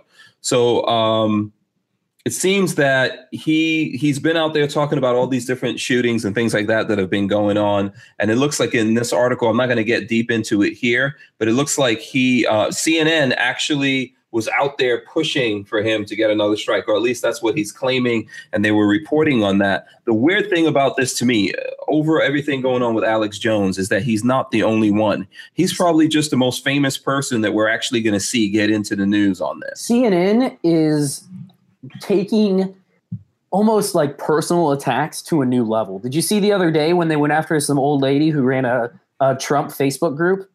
No, Yeah, there, this woman was like 65 or 70. She ran a pro Trump group on Facebook. as his is our right to do that. Yeah. And um, their claim is that some of the members were uh, were Russian agents. They were there to, to push propaganda. Um, and they they went to her house. This is CNN. Went to her house and like called her out, knocked on the door, and were like, "Hey, tell us about this." It's like you can't Yeah. you can't make personal attacks against just everyday citizens because they're putting something you don't like on Facebook. It's crazy. Yeah. Someone's asking about CNN. Has anyone seen the new video on YouTube? CNN invents new gun style, the full semi-auto. I'm gonna have to look this up. no, it's. I did see this actually. I think Tyven sent this to me. They uh, CNN was talking to some kind of general, and uh, the guy was. They were in a. They were in a gun store that has a range, and the reporter was shooting, which he was like a big baby shooting, and then the general, I think, is the one who said, "Yeah, now you can," because the general was just doing one shot at a time. Yeah. And then he said, "Yeah, now you could go. You could go full semi Jesus. And basically, what he meant is he's gonna do like uh, five successive shots or something Yeah, like that. yeah. Did you see the? Uh, I I just saw this recently. The MSNBC comment from today. Oh my god. Uh, their their have you seen this? Their No, what? argument that their their argument is pistol bullets won't stop a mass shooter because they're too slow. yes, I, I heard. You I, saw uh, that? Yeah, I saw the headline. I didn't dig into it. Oh, what the hell? Basically, the tweet that they put out was like, uh, "Rifle bullets go three times quicker. Are they really effective against mass shooters?" Like, yeah, just because a rifle bullet zipping at you know three thousand feet a second doesn't mean something going eleven hundred feet a second. It just the whole the whole thing is like they they are just showing their their stupidity to the world. Yeah, so they're saying. So what's the slowest round? I know, like a forty-five. slowest is round, kinda- uh, slowest common um, is like a 45 ACP going yeah. what 850, 900. yeah. subsonic. So I'm sorry. Uh, one good forty-five yeah, or a nice double tap of a you don't need to forty-five on that with guy. a 45 for me to stop. yeah, just show me that thing. You can show me the bullets. I mean, if you Yeah, really want to argue it, you're talking a 55 grain going 3,000 feet a second versus a 45 230 grain going 900. I don't want to get hit by any of it. No, I don't want any Yeah. part of any of that.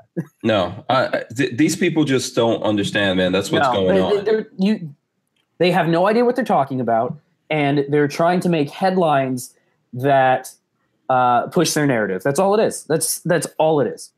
yeah, Even Absolutely. if the even if the uh, the headlines are are not false per se, but but misleading, Yeah. misrepresenting the truth. Right, absolutely. And so, you know, here's the thing that I want to make the connection with Alex Jones of what's going on. Alex, so what the unfortunate situation that we have in today's world is that like my channel being deleted, a bunch of channels that have made their all their channels private and folks that are getting strikes uh, left, right, and center here.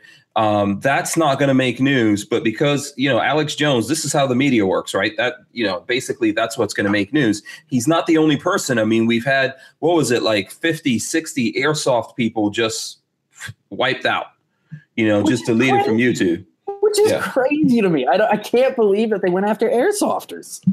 i believe it man these people like the most benign of any sort of shooting sport out there. Airsofting.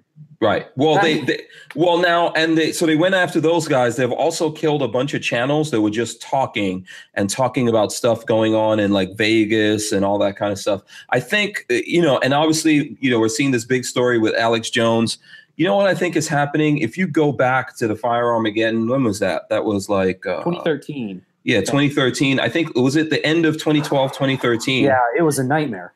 Yeah. So you you were having the same thing happening. You know, you had Obama in the White House. You had a unfortunate incident at a school in Connecticut, and then okay, we're gonna we're gonna make gun control laws. Everyone's panic buying, getting into guns, and there was lots of attention going on here. The the social media guys like myself, I really was I was not in the game back then. And um, you, lots of guys that are out there now, like Hickok and uh, Iraq veteran, military arms channel, all those guys, Nothing Fancy, all these guys are pushing back and they mobilize people and really push back against this. You got the Tea Party and all that kind of stuff. I think that these guys realize all of that. They're all about stats, as you know, right? Mhm. And they can predict what's going on here. And they know this time around what they have to do is quiet those voices before we get everyone. That's exactly. They you quiet the dissenting voice, and it's going to look like nobody's up against whatever they're trying to push. That's exactly what it is. Right, absolutely. And so, you know, that's why I'm I'm I'm going to refuse to ever let these guys uh silence my voice here. No matter what happens, we are we are pushing back with YouTube.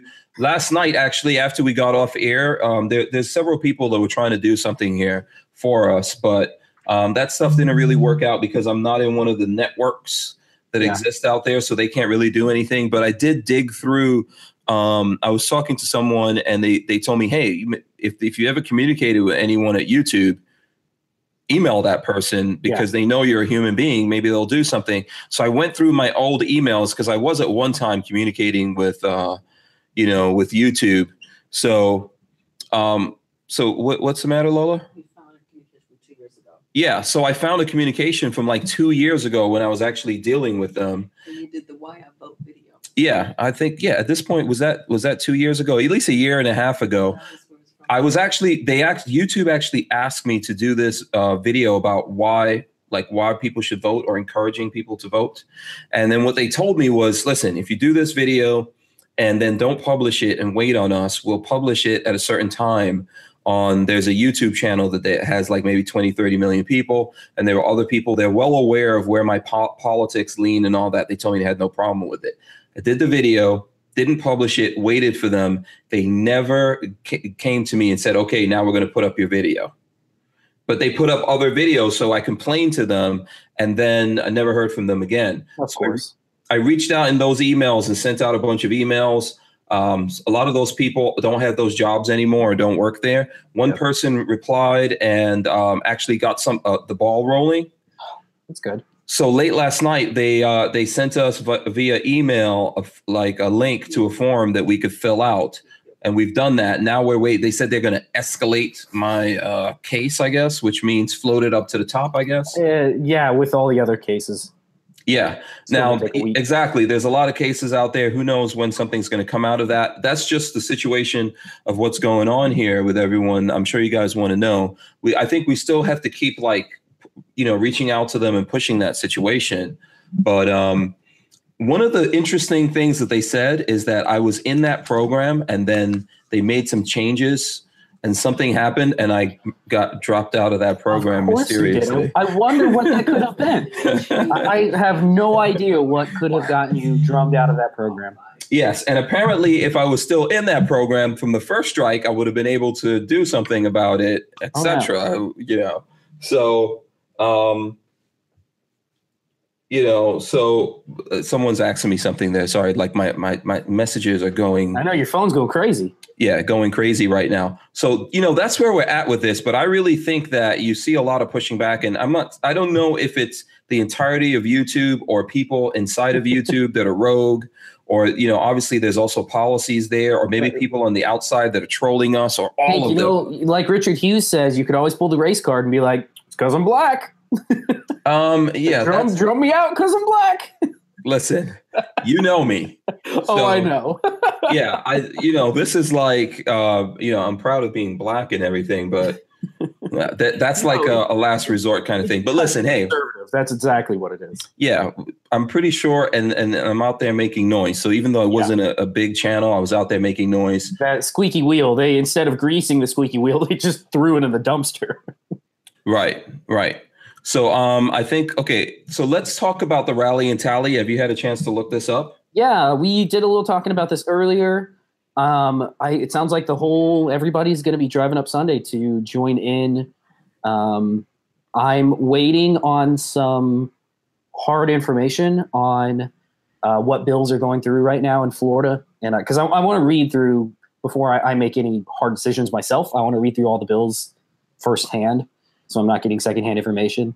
Um, so I, I somebody should be getting some be some of that information. If I don't get it within the next couple days, I will try to Google it myself. I guess try to Yeah. find out what bills are we're going to protest slash uh, agree with. Yeah, let's pull up. Um, yeah, if anyone has links to those to these proposed bills, you know, uh, share it with us so we can share it with everyone else. The rally and tally, you can find it on Facebook if you search hashtag rally and tally, and uh, basically th- there's um, you'll get all the information you need there. It's on March fourth. Um, it says uh, Sunday at 11 a.m. to 4 p.m. Um, Florida Historic Capitol Museum. Okay, go there. You're going to get all the info. Uh, I don't really. So let me see what it says here. Rally all patriots and pro 2A groups at the state capitol to protest any further moves to chip away our Second Amendment rights. This is a non open carry rally. However, if you are able to conceal carry legally, by all means do so. Um, you know, and I'm not trying to like telegraph too much info about what we're going to do, but basically, Patriots, Second Amendment supporters are going to be getting together peacefully, going to the rally, going to uh, Tallahassee, to the state house to let our feelings on proposed laws, yeah, be heard. Absolutely. And I think along the way, uh, Babyface has a point here. You know, let's look at these laws that they're trying to put into effect and uh, make sure we're aware of what's going on here. So, if anyone's planning on going there, let me know. I think that we will be leaving from either here or the gun store, and we're going to be rolling out there together. But I don't know all the details right now, just because there's like a crap, crap ton of stuff going on. So, someone wants to know why non-open carry because we're not really trying to you know we're, we're not trying to do we're not trying to do something to uh, create situations that other people out there would like to create how about that Open carry in Florida anyway. yeah can Yeah, uh, I don't. I don't think. I don't think everybody's going. You're not going there looking to argue with anybody. You're just going to show force and say, "Look, we stand against these proposed legislations." yeah absolutely um someone's asking me something uh here that about the sheriff that I, i'm not going to repeat right now until i see it um so Steve Steve Aubert says you ought to see if you can get some other gun tubers from outside of Florida to show support. uh, yeah, I can see what we can do. But right now, everyone's kind of scrambled and uh, trying to do their stuff locally. I don't want to put pressure on people to do things. I think the first people that have responsibility here is those of us in Florida. Right. And I know not everyone here in Florida can participate in this. Tallahassee cannot actually handle everyone in Florida showing up there. But um, you know, we need to get a bunch of people to come down there and make their voices heard. I mean, that's really the point of all this, right? We don't want to be a news blip like, hey, something crazy happened here. So, you know, um, let's go that route. Let me see what else. There was something else I wanted to cover here. Okay, so I think uh, Lola has on the board here something from FedEx. So did FedEx come out with a statement? Yeah, they um, basically came out saying that they support gun control, but they're not going to. Uh, they they don't blow with the political winds. They're going to uh, keep allowing NRA uh, percentages off, whatever it's called. I can't think right now. Clearly, my Yeah. brain's not working. NRA discounts. Uh, Yeah. um, they're going to continue allowing NRA discounts, but they do the the thing that I saw that I didn't agree with was they said that they do think that there needs to be a change in the gun laws and gun control needs to be a thing. That's what FedEx said. So that's their two halves. We still have the ability to get a discount with them, which I never even knew I had, Me neither. and uh, and they don't think civilians should own assault weapons. yeah. So um You better watch out because I'm going to turn this hammer in into an assault hammer to start assaulting. Yeah. So, you know, I mean, seriously here. So Yeah. I see here, uh, and we were talking about this. Hold on. What's Lola? Okay. To paraphrase, FedEx says they'll never cancel a customer's corporate discount because of politics, yeah. but they'll publicly denounce those politics to ensure the customer won't use their services anyway. What kind of bullshit is that? Yeah, uh, Yeah.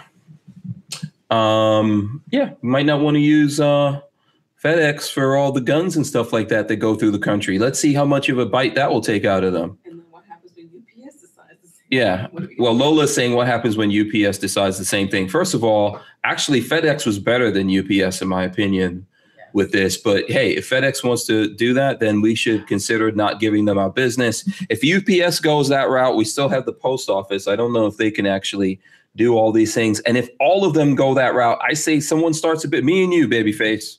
We're going to start our own shipping Yeah, company. we'll, we'll buy a van and we'll drive guns all over the country. Oh God, this sounds illegal. you know, all Um, we gotta do yeah. is transport it. Uh, I, I say airships. We can use airships, man. Airships, Come into the like like hot air balloons, and then just, Dirigibles, dirigibles. just drop them over the edge. Yeah, absolutely. This is the technology we're supposed to be using.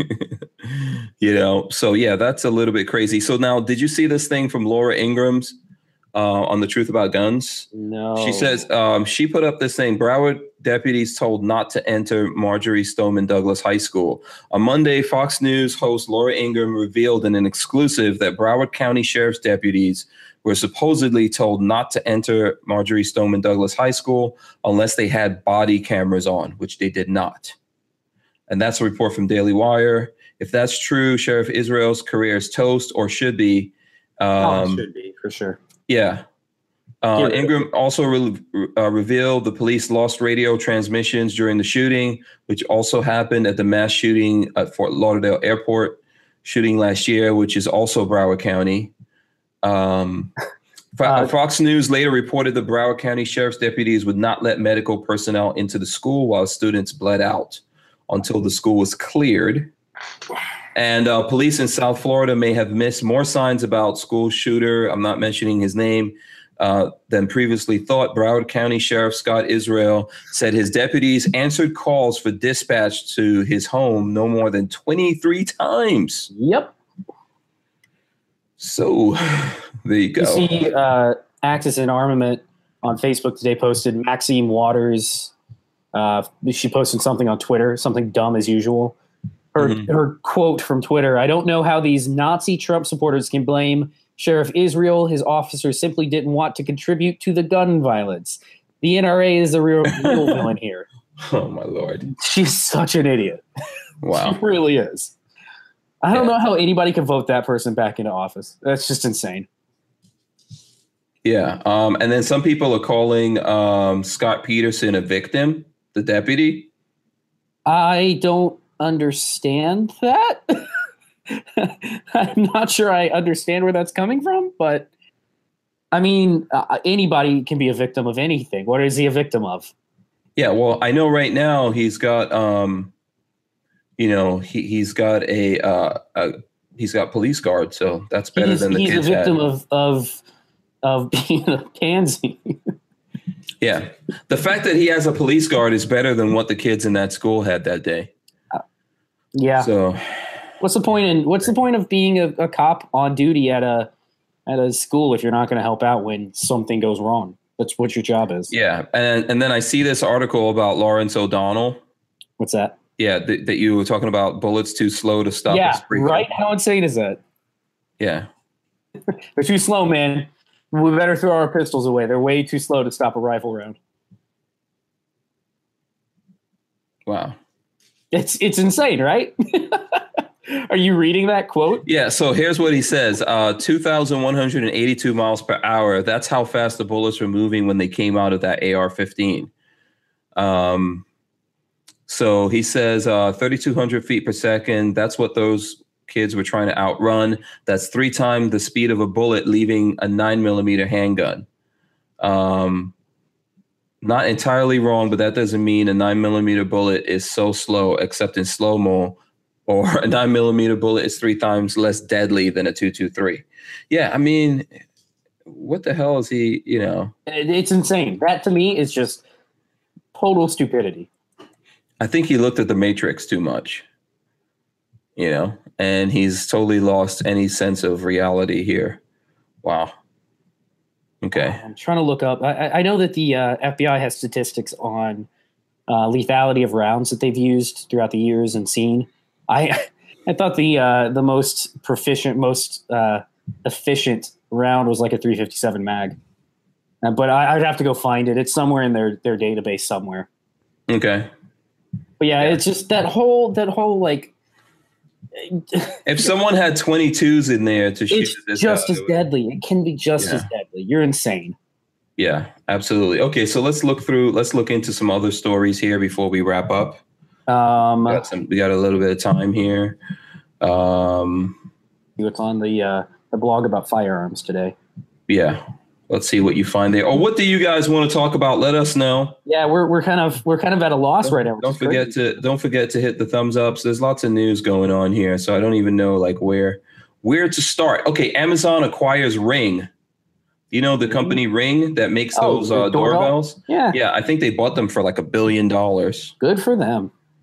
Yeah, Amazon's buying up everybody right now. yeah, man. You know, that's where the the uh, AI revolution starts with with the Ring. You know? Yeah. Uh, Mi- Mike Bryant wants to talk about Prism sights. Prism sights. I, we haven't. I've never used one. You have one sitting in the cottage, Yeah. um, but I've never actually used one. I don't think. You have one of those right there. The the primary arms three times prism. There's a there's one sitting in the cottage right now that Oh. we need to review probably. Um, probably. Yeah. Yeah, let's see what's going on here. So yeah, I don't know what Mike wants to talk about with that, but uh Hillbilly Nitro says didn't UPS stop shipping guns at some point a couple years ago? Or at least had some issues. No, no, no, no. I I shipped firearms from them. Uh, UPS and uh, FedEx hubs are both like literally around the corner from me, um, and I've used both of them to ship firearms. My this Beretta I actually had to send back to Beretta, and I think I used UPS for it. They had no problems with it. You just have to use their hub. You can't use like a regular drop off location. Yeah. So let's see. There was someone uh someone wants to know where the Gorn is at. I don't. I don't have anything good sitting around. Yeah, I've been too busy. Yeah, and Wicked Good Weaponry wants to talk about panic buying and price gouging. I've so I, I haven't noticed it yet, but we also work, or I soon will be working alongside you with a company that doesn't do that. Um, Yeah. So I, I no longer buy from. Well, after the risk- last time that that happened, I I don't mean, buy from. know, I'm taking I'm taking this B channel's life in my own hands here, but here's here's a bullpup. There's some Gorn, and that is some nice Gorn. This is a X95 You guys have seen this many times. with a uh, with a Got aim the point? No, Trijicon. No, Trijicon. Trijicon. Trijicon. There you go on there. Uh, the Reflex, the uh, RX 34 is on there. There you go. I gotta I gotta That's find a way light, to, to light carry- powered. I gotta start finding a way to carry that on my bike. I need a I need a motorcycle gun. uh, yeah, okay. so there you go. And I've got, of course, I've got my AK 74 That's the- bullpup that That's I've the had one for we train with at Valor Ridge. Yeah. Reed, Reed is going to be on tomorrow. Yeah, Lola wants me to remind you guys that when I was out at Valor Ridge, this is my was my backup gun, Mhm. and I actually wound up having to use it. And tomorrow, Reed Hendricks is going to be on, guys. So you better be here. That's- be here or be square. Reed's going to be in here. He's going to be pretty fired up. Is he is he gonna be talking politics? Uh, Of course he's gonna be talking politics. he's either going to talk that or wrestling. wrestling. Like like old school wrestling from Yeah, yeah. He's a he's a fan of wrestling. Seriously, no kidding. really? Yeah, the last time he was on, I was like, so because we were talking politics and guns and stuff for a long time, and I was like, dude, are you into anything else? And he was like, yeah, man, I'm into wrestling. I'm about to, I'm about to watch some wrestling matches right I've now. So. I've never been able to. It's never been my thing. Oh, he loves it. He loves wrestling. You know, he knows all the old. He was doing impersonations. You should go back and watch. I forgot what episode number that was. I'll have to go. we don't have it to refer to right now. so we don't have it to refer Oh to. yeah, it's not. I, I've got to put that up on um, the channel somewhere. So by the way, I am working on something. I'm working on a couple things so that I can get. You know, obviously I could start putting videos up here, but I'm I'm trying to figure out exactly where I'm going to put my library. I do have my library of videos. I've always saved my videos that I upload. So I've got all my videos on hard drives and stuff like that. It's a big task to put them somewhere. And, you know, plus you guys know we're working on things. So I'm coming up with a solution. I think one of the biggest problems that we have here, Patrick, Mm. is, you know, like I had 60,000 followers and when, and YouTube owned the email addresses of those people, right? So if I put up a video, it was up to YouTube to notify them or not notify them. I didn't have any control over that. And then when I lose access to that, now I don't have it at all, right? So I'm thinking I'm going to do something where I can um, start growing a database of the people who want to connect to me. And that way I will be, when things happen, so if something happens with this channel or on Facebook or Instagram or Twitter or Patreon, anywhere else that we're that we're on, I would be able to communicate with with uh, with folks. I'm working on that. It should be ready by tomorrow sometime, and then I will announce it. And then you guys can go there, hit me up with an email, and we'll be able to communicate with you. And in the future, I will also use that when we've got cool things, which I I have a bunch of cool things. When we've got cool things to give away, we're going to use that. So. Though there will be some benefits to it, I promise you. Trying to find some more gun news. We got seven minutes. Got to find seven minutes worth of gun news. Yeah. So um let's see on, here. Gorn. They're all saying Gorn, Gorn. Gorn, you gotta show, you gotta show what guns you got. Oh, I mean, I've got this. I've got the, Trying to think if there's anything the down. Ruger Super Red Hawk Alaskan. Uh, Let's do, do you guys want to take a close up look at that Ruger Super Red Hawk Alaskan? That bad boy, look at that. Oh my gosh. That's the 454 Casull. Yeah. So Yeah, that's a bear stopper right there. Yeah, then you can look at the um you can look at whatever you want to. What the heck is this right here? What's written on Is it there? written on something written on it? yeah, it says something here, but um, Music I- lover wants to know what I think it's sights I like. I like night sights for everything. If I could put night sights on every gun, I would. yeah, that's pretty badass, man. We got to shoot this thing. I think I have. I think I have uh, some some ammo for this. 454. Yeah, I'm, I'm pretty sure Tony gave me a bunch of ammo. My hand's gonna hurt afterwards. Yeah, we need to we need to make that video. Come on. You know, maybe on Saturday before we before we go Sunday to this place or before I go, Do some shooting. Uh, yeah, we should we should get some uh, gun videos done so that we could. we haven't done any in a while. We've got a We've been so busy with everything. Yeah, absolutely. So there you go. This is really this is like a beautiful gun. I know I've shown it several times on here, but it's freaking awesome. Uh, what brand I've used? I typically use Trijicon if I can buy them, but they're they've been so expensive lately. I don't, I don't know. I hate paying 120 bucks for night sights.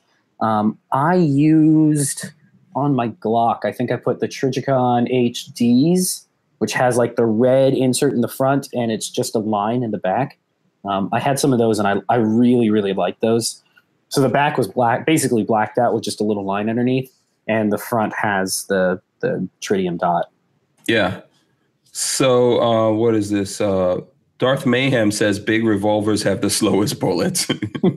I know those 454 Casull. you don't want none of this. As you know, you don't want none of this, none of these bad boys. Damn. yeah. So, um, where's your where's your um where's your Colt? My personal. Oh, it's downstairs. You got one there. You got to go find. It's down in the safe right now. Oh, I don't know where it is. Okay, Here's let's my- do. Here's my Go ahead. personal protection right now. Yeah, always got a gun around. Uh, where's Buckshot? He is napping on the bed with Marley. She came home from work, and I he he left my side, and I guarantee he's asleep on the bed right now. Betrayed you. It's right. I thought it was supposed to be man's best friend. so there you go. You know what? Let's do. How about a wristwatch check before we get out of here for those folks who in the chat right now is into watches other than me and Babyface. Let's check it. Hold on. Make your voice be heard. Let's see what you guys have going on. Let's see what Babyface has on on his wrist there. Okay, right there. Hamilton, my Hamilton khaki that I got for my birthday. Got Very nice. Automatic and clear backed automatic. Turns. Yeah. So I love it. yeah, And yeah. Go ahead. very- Show it to us one more time. There you go. Very utilitarian. Hold it still. Hold it still. Very nice. Trying to get it so there's no glare on it. Yeah. Very utilitarian watch. It's uh, almost kind of it's a field khaki, so it's kind of like a military watch. Yeah. Oh, Oh. Omega! Somebody's got an Omega Speedmaster. Oh, oh that's Sir nice. Cone. That is a. I, I'm a huge Omega fan. Uh, Mason Miller says half past a freckle. Lupe Castillo has a G Shock. G Shocks are good watches. Don't start. thing, man. I don't, Don't like. start them. knocking. Don't don't don't like start them. knocking G Shocks, dude. What do you got? What's on your wrist? do We haven't it. seen it. Okay, so you guys know that I joined Watch Gang and I got like my first uh, Watch Okay. Gang watch. Let me Bring see. it in. Bring I, it in. Yeah, let me see if I could lock this here. And so I don't know if we can get this. to Uh, you, the lights bouncing off the. the yeah, there's a lot. Of, there's a lot of light going on here, and it's already a white face. It's a swatch. Is that what it is? So, no, it's um, CX, which is Charmex Swiss military Okay. Swiss military watch. So this is uh, Swiss made, automatic. I've got it upside down, I think. You got the back. Let's go. see the back of it. Yeah. Um, no, the back is not. Oh, yeah, it is. clear. Yeah, it's clear. Yeah, see through, just like yours. Actually, this has the same movement as your watch. it. Yep. So it has the same movement, and this was from um, Watch Gang, which like I've got the three hundred dollar a month subscription, and this is what came in there. I like the rubber. I like the rubber. Um, what do you call this? A strap? I don't know what the You, proper. yeah, rubber. You the nomenclature, straps. Yeah, it's obviously like a, yeah. It's, I like the cotton. yeah, anything that's not metal is a bracelet. I mean, anything metal is a bracelet. Anything that's not metal is a strap, right? Yes. Yeah. So there you go. So um, and look, man, it's got the bezel moves and all that. Yeah. You do. You, do you dive that? with that so you can set your time? Is Yeah. that So if I go di- if I go diving, scuba diving, or you know, if you want to start your plane up, you can let it Yeah. warm up for two minutes. yeah, exactly. The day after, never. But I, I really like to see that hand. I don't know if anyone could even see it, but I like to see the hand just going around there all smoothly. I don't know if we can see it though. There's so many friggin' lights in here. Yeah, you got a lot of studio lights. Yeah, let me see if I can get it. If you if you look over here at the side, look at how smoothly that hand It's a sweeping. sweep. That's called a sweep second hand. Yeah. So there you go. It's going real smooth. So um, you know, I think it, it's worth the three hundred bucks. I think originally the uh, company said it was like eight nine hundred bucks, but you know what? A lot of watches are getting devalued really fast nowadays because nobody wants them. Yeah, it's a kind of a dying thing. Yeah, that's why I like it. By the way. That's why you get Jim Rants. Jimmy Rants wants an EMP proof watch. That's why you get a mechanical. Get an automatic. You don't have to worry about it. It winds itself when you when you move around. Yeah, I that's what both of these are mechanical. So I do have a funny story um, that I'll throw out real quick. Uh, my my family actually owns a watch shop in Tampa, um, and a guy came in one time with a uh, Rolex of all things, an automatic. Well, Rolexes are all automatic. Brought it in and he said it's not working. It won't charge. So they took it in and they're like, okay, that's fine. We'll take it. We'll look at it. Uh, my cousin, who's the watchmaker there, wore it for like a week, and it worked perfect. It was great. Kept great time. They called the guy back and they were like, as far as we can tell, it's working. They gave it back to him. He came back in a week later and said, "Look, it's still not working. I don't know what's under what's." Is what's he not happening." moving around? Turns out his left arm was paralyzed so Oh. it didn't move. Oh man. So he literally was not able to move. And they were like, uh, I think it's time that you got a quartz watch. yeah. Well, just put it on the put it on the other wrist. that's that's what he was like. Just just move it over to your right Yeah, wrist. or put it on left- your ankles or something. Yeah, your left wrist isn't Yeah. doing what it Be needs. different. yeah, I you know what? Seriously, I like I um I like watches, even though I know it's going out of favor with people because we got smartphones and all that kind of stuff. I like the mechanical aspect of it. I'm a huge fan. If anyone out there wants to get me a Rolex or a Hublot or you know, You need a good Omega. You need a good Yeah. Speedmaster. um, uh, yeah, Speedmaster, it's all good. The, the mechanical movement.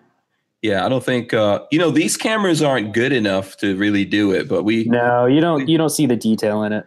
yeah, at some point we'll get some better cameras in here, and we'll do a watch thing because I know there's some folks out there that like that. So yeah, I I'm a Carl Brutalowski says Rolex slapped face.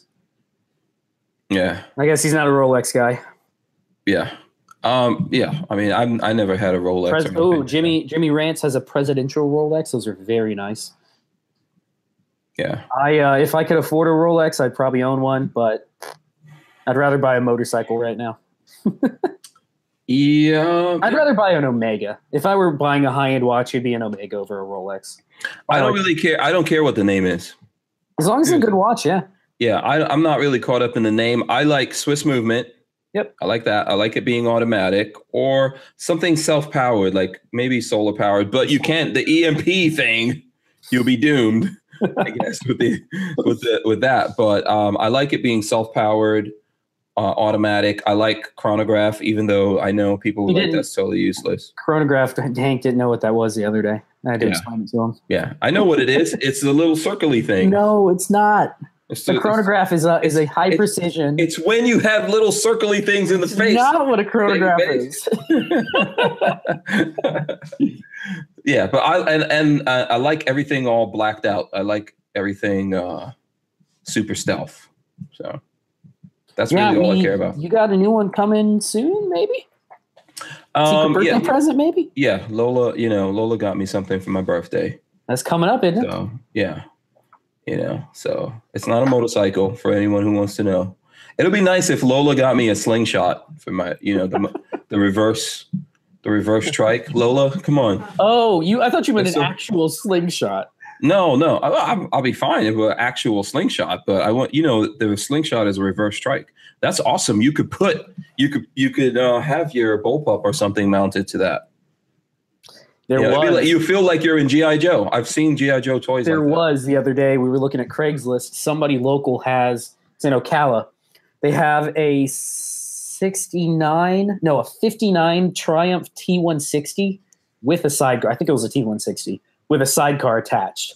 It was awesome. Completely restored. Had like the the old blue on it. Ah, Mhm. super. So, but yeah, it was let me- expensive. let me it was who this really is. expensive. uh, and po- wh- who is it? Someone was asking what motorcycle you have. Uh, I bought a Triumph T100, a 2016 Triumph T100, and I love it. I, I've ridden it to work every single day. Got caught in the rain last night and didn't even care because I love it. Yeah. How many miles did it have on it when you bought it? Was it used or new?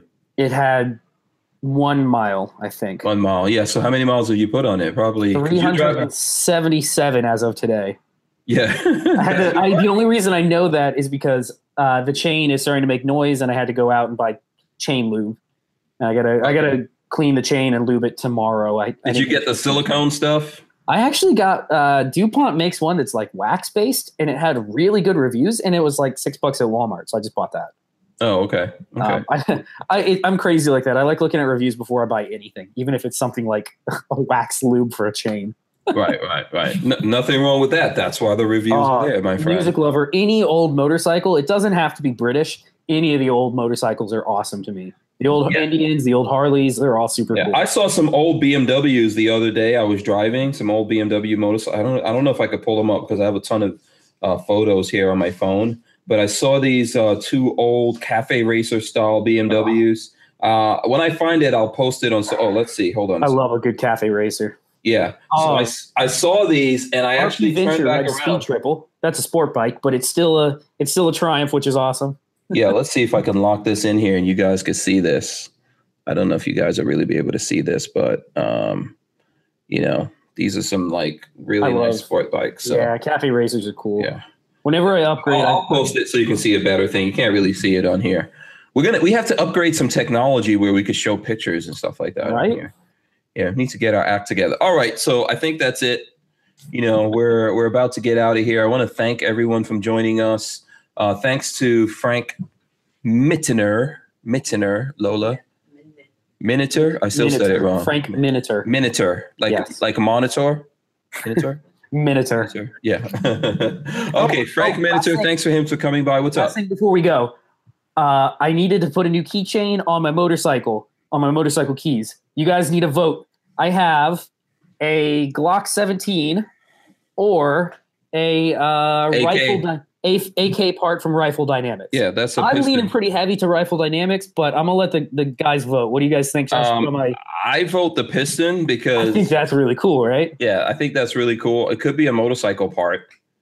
Oh, It looks like it could be a it. It says motorcycle part. Only the only the cool people will know. Rifle Dynamics. Yeah, that that's um only the cool people will know that that's a gun part or Okay, we got one for each. AK, AK, Glock part, Glock 17, AK, both. I'll just rock both. if it was a Glock uh, 19X, I would say yeah. Oh, oh, I would throw it straight in a dumpster.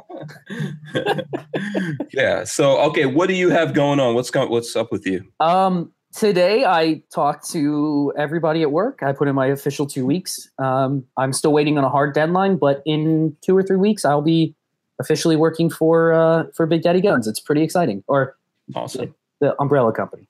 Yeah, absolutely. Um, that's great, man. Congratulations. Uh, I'm Really looking forward to you uh, starting over here. And so everyone took it well at work. I know you get Yeah, along, no, you get no along problems at all. relatively good with everyone over there, Yeah, right? There, there were no problems. I, I explained, you know, it's just, it's a, it's a startup. I want to get into something. It's a different industry, and it's something that I'm, I'm very passionate about. So, it's, Absolutely. going to be a very good fit. Yep. So you guys will be seeing. Maybe he'll be. Well, I don't think. I don't know whether or not he's going to stay late, but we'll be working together. We need a, we're going to have to have like separate audio, separate headphones. I don't know Yeah. if we can do that. I don't know if you put in my kind of hours, man. I put in serious hours. So Whoa, okay, Sketchy Rolly says, "What's Big Daddy Guns?" Whoa, whoa! hold on a second. There's a big old sign right next to Hank's head. Yeah, that, do uh, you see this all thing right here? They're the guys who put the lights on around here. We're able to do this show because of Big Daddy Guns. It's a gun store in Gainesville, but they have um there's, there's several businesses that the Big Daddy guys are doing. So, you know, uh, we could Babyface can't talk about what he's getting involved in right now, but we are stepping up our No, I game. haven't- I haven't signed any NDAs yet, so Um, I, I feel got like your, that's a- I got your like a good way- NDA right here. I was gonna say I feel like that's a good way for me to not get hired. Yeah, but we will be able to talk about it pretty soon. So yeah, it's it's within the week or two, I think, right? Yeah, absolutely. Coming up soon, we're going to be able to talk about it. All right. So tomorrow, our guest is Reed Henricks of Valor Ridge. We also, I think we're going to have James uh, Ledger from uh, who's one of the people organizing the rally and tally. So uh, definitely go to Facebook and check that out. Uh, look forward to tomorrow's chat. Thanks to everyone for joining us, for all the great people we have hanging out here in the chat. Thanks to Frank Miniter, Lola. Cool. Miniter. Click the link, buy his book. It's only Yeah. twelve bucks. It seems like a good deal to me. Yeah, he is a really good guy, very smart, and he's been out there for a long time uh, fighting for our Second Amendment rights and Yeah. writing books and educating people and stuff like that. So that's it. I want to thank everyone for joining us. Thanks to all the people that sponsor the channel Safety Harbor Firearms, Andrews Custom Leather, also now ATI Outdoors, by the way. You know, we got, Oh, we is got that new? yeah, ATI Outdoors. We got to start talking about that and getting some of their stuff in here that we can share with people. I've done things with them before. Mhm. So um, I've done some 22 stocks and different things with them. Uh, they make a great lightweight, ultra lightweight stock. So those guys have come on board with us. And Big Daddy Guns, of course, for doing it here. So we are out of here, folks. Thanks for all the support on Patreon and everyone that's coming over here to this channel and subscribing to the page. We love you guys. We'll see you tomorrow. Peace. Peace. We're out of here.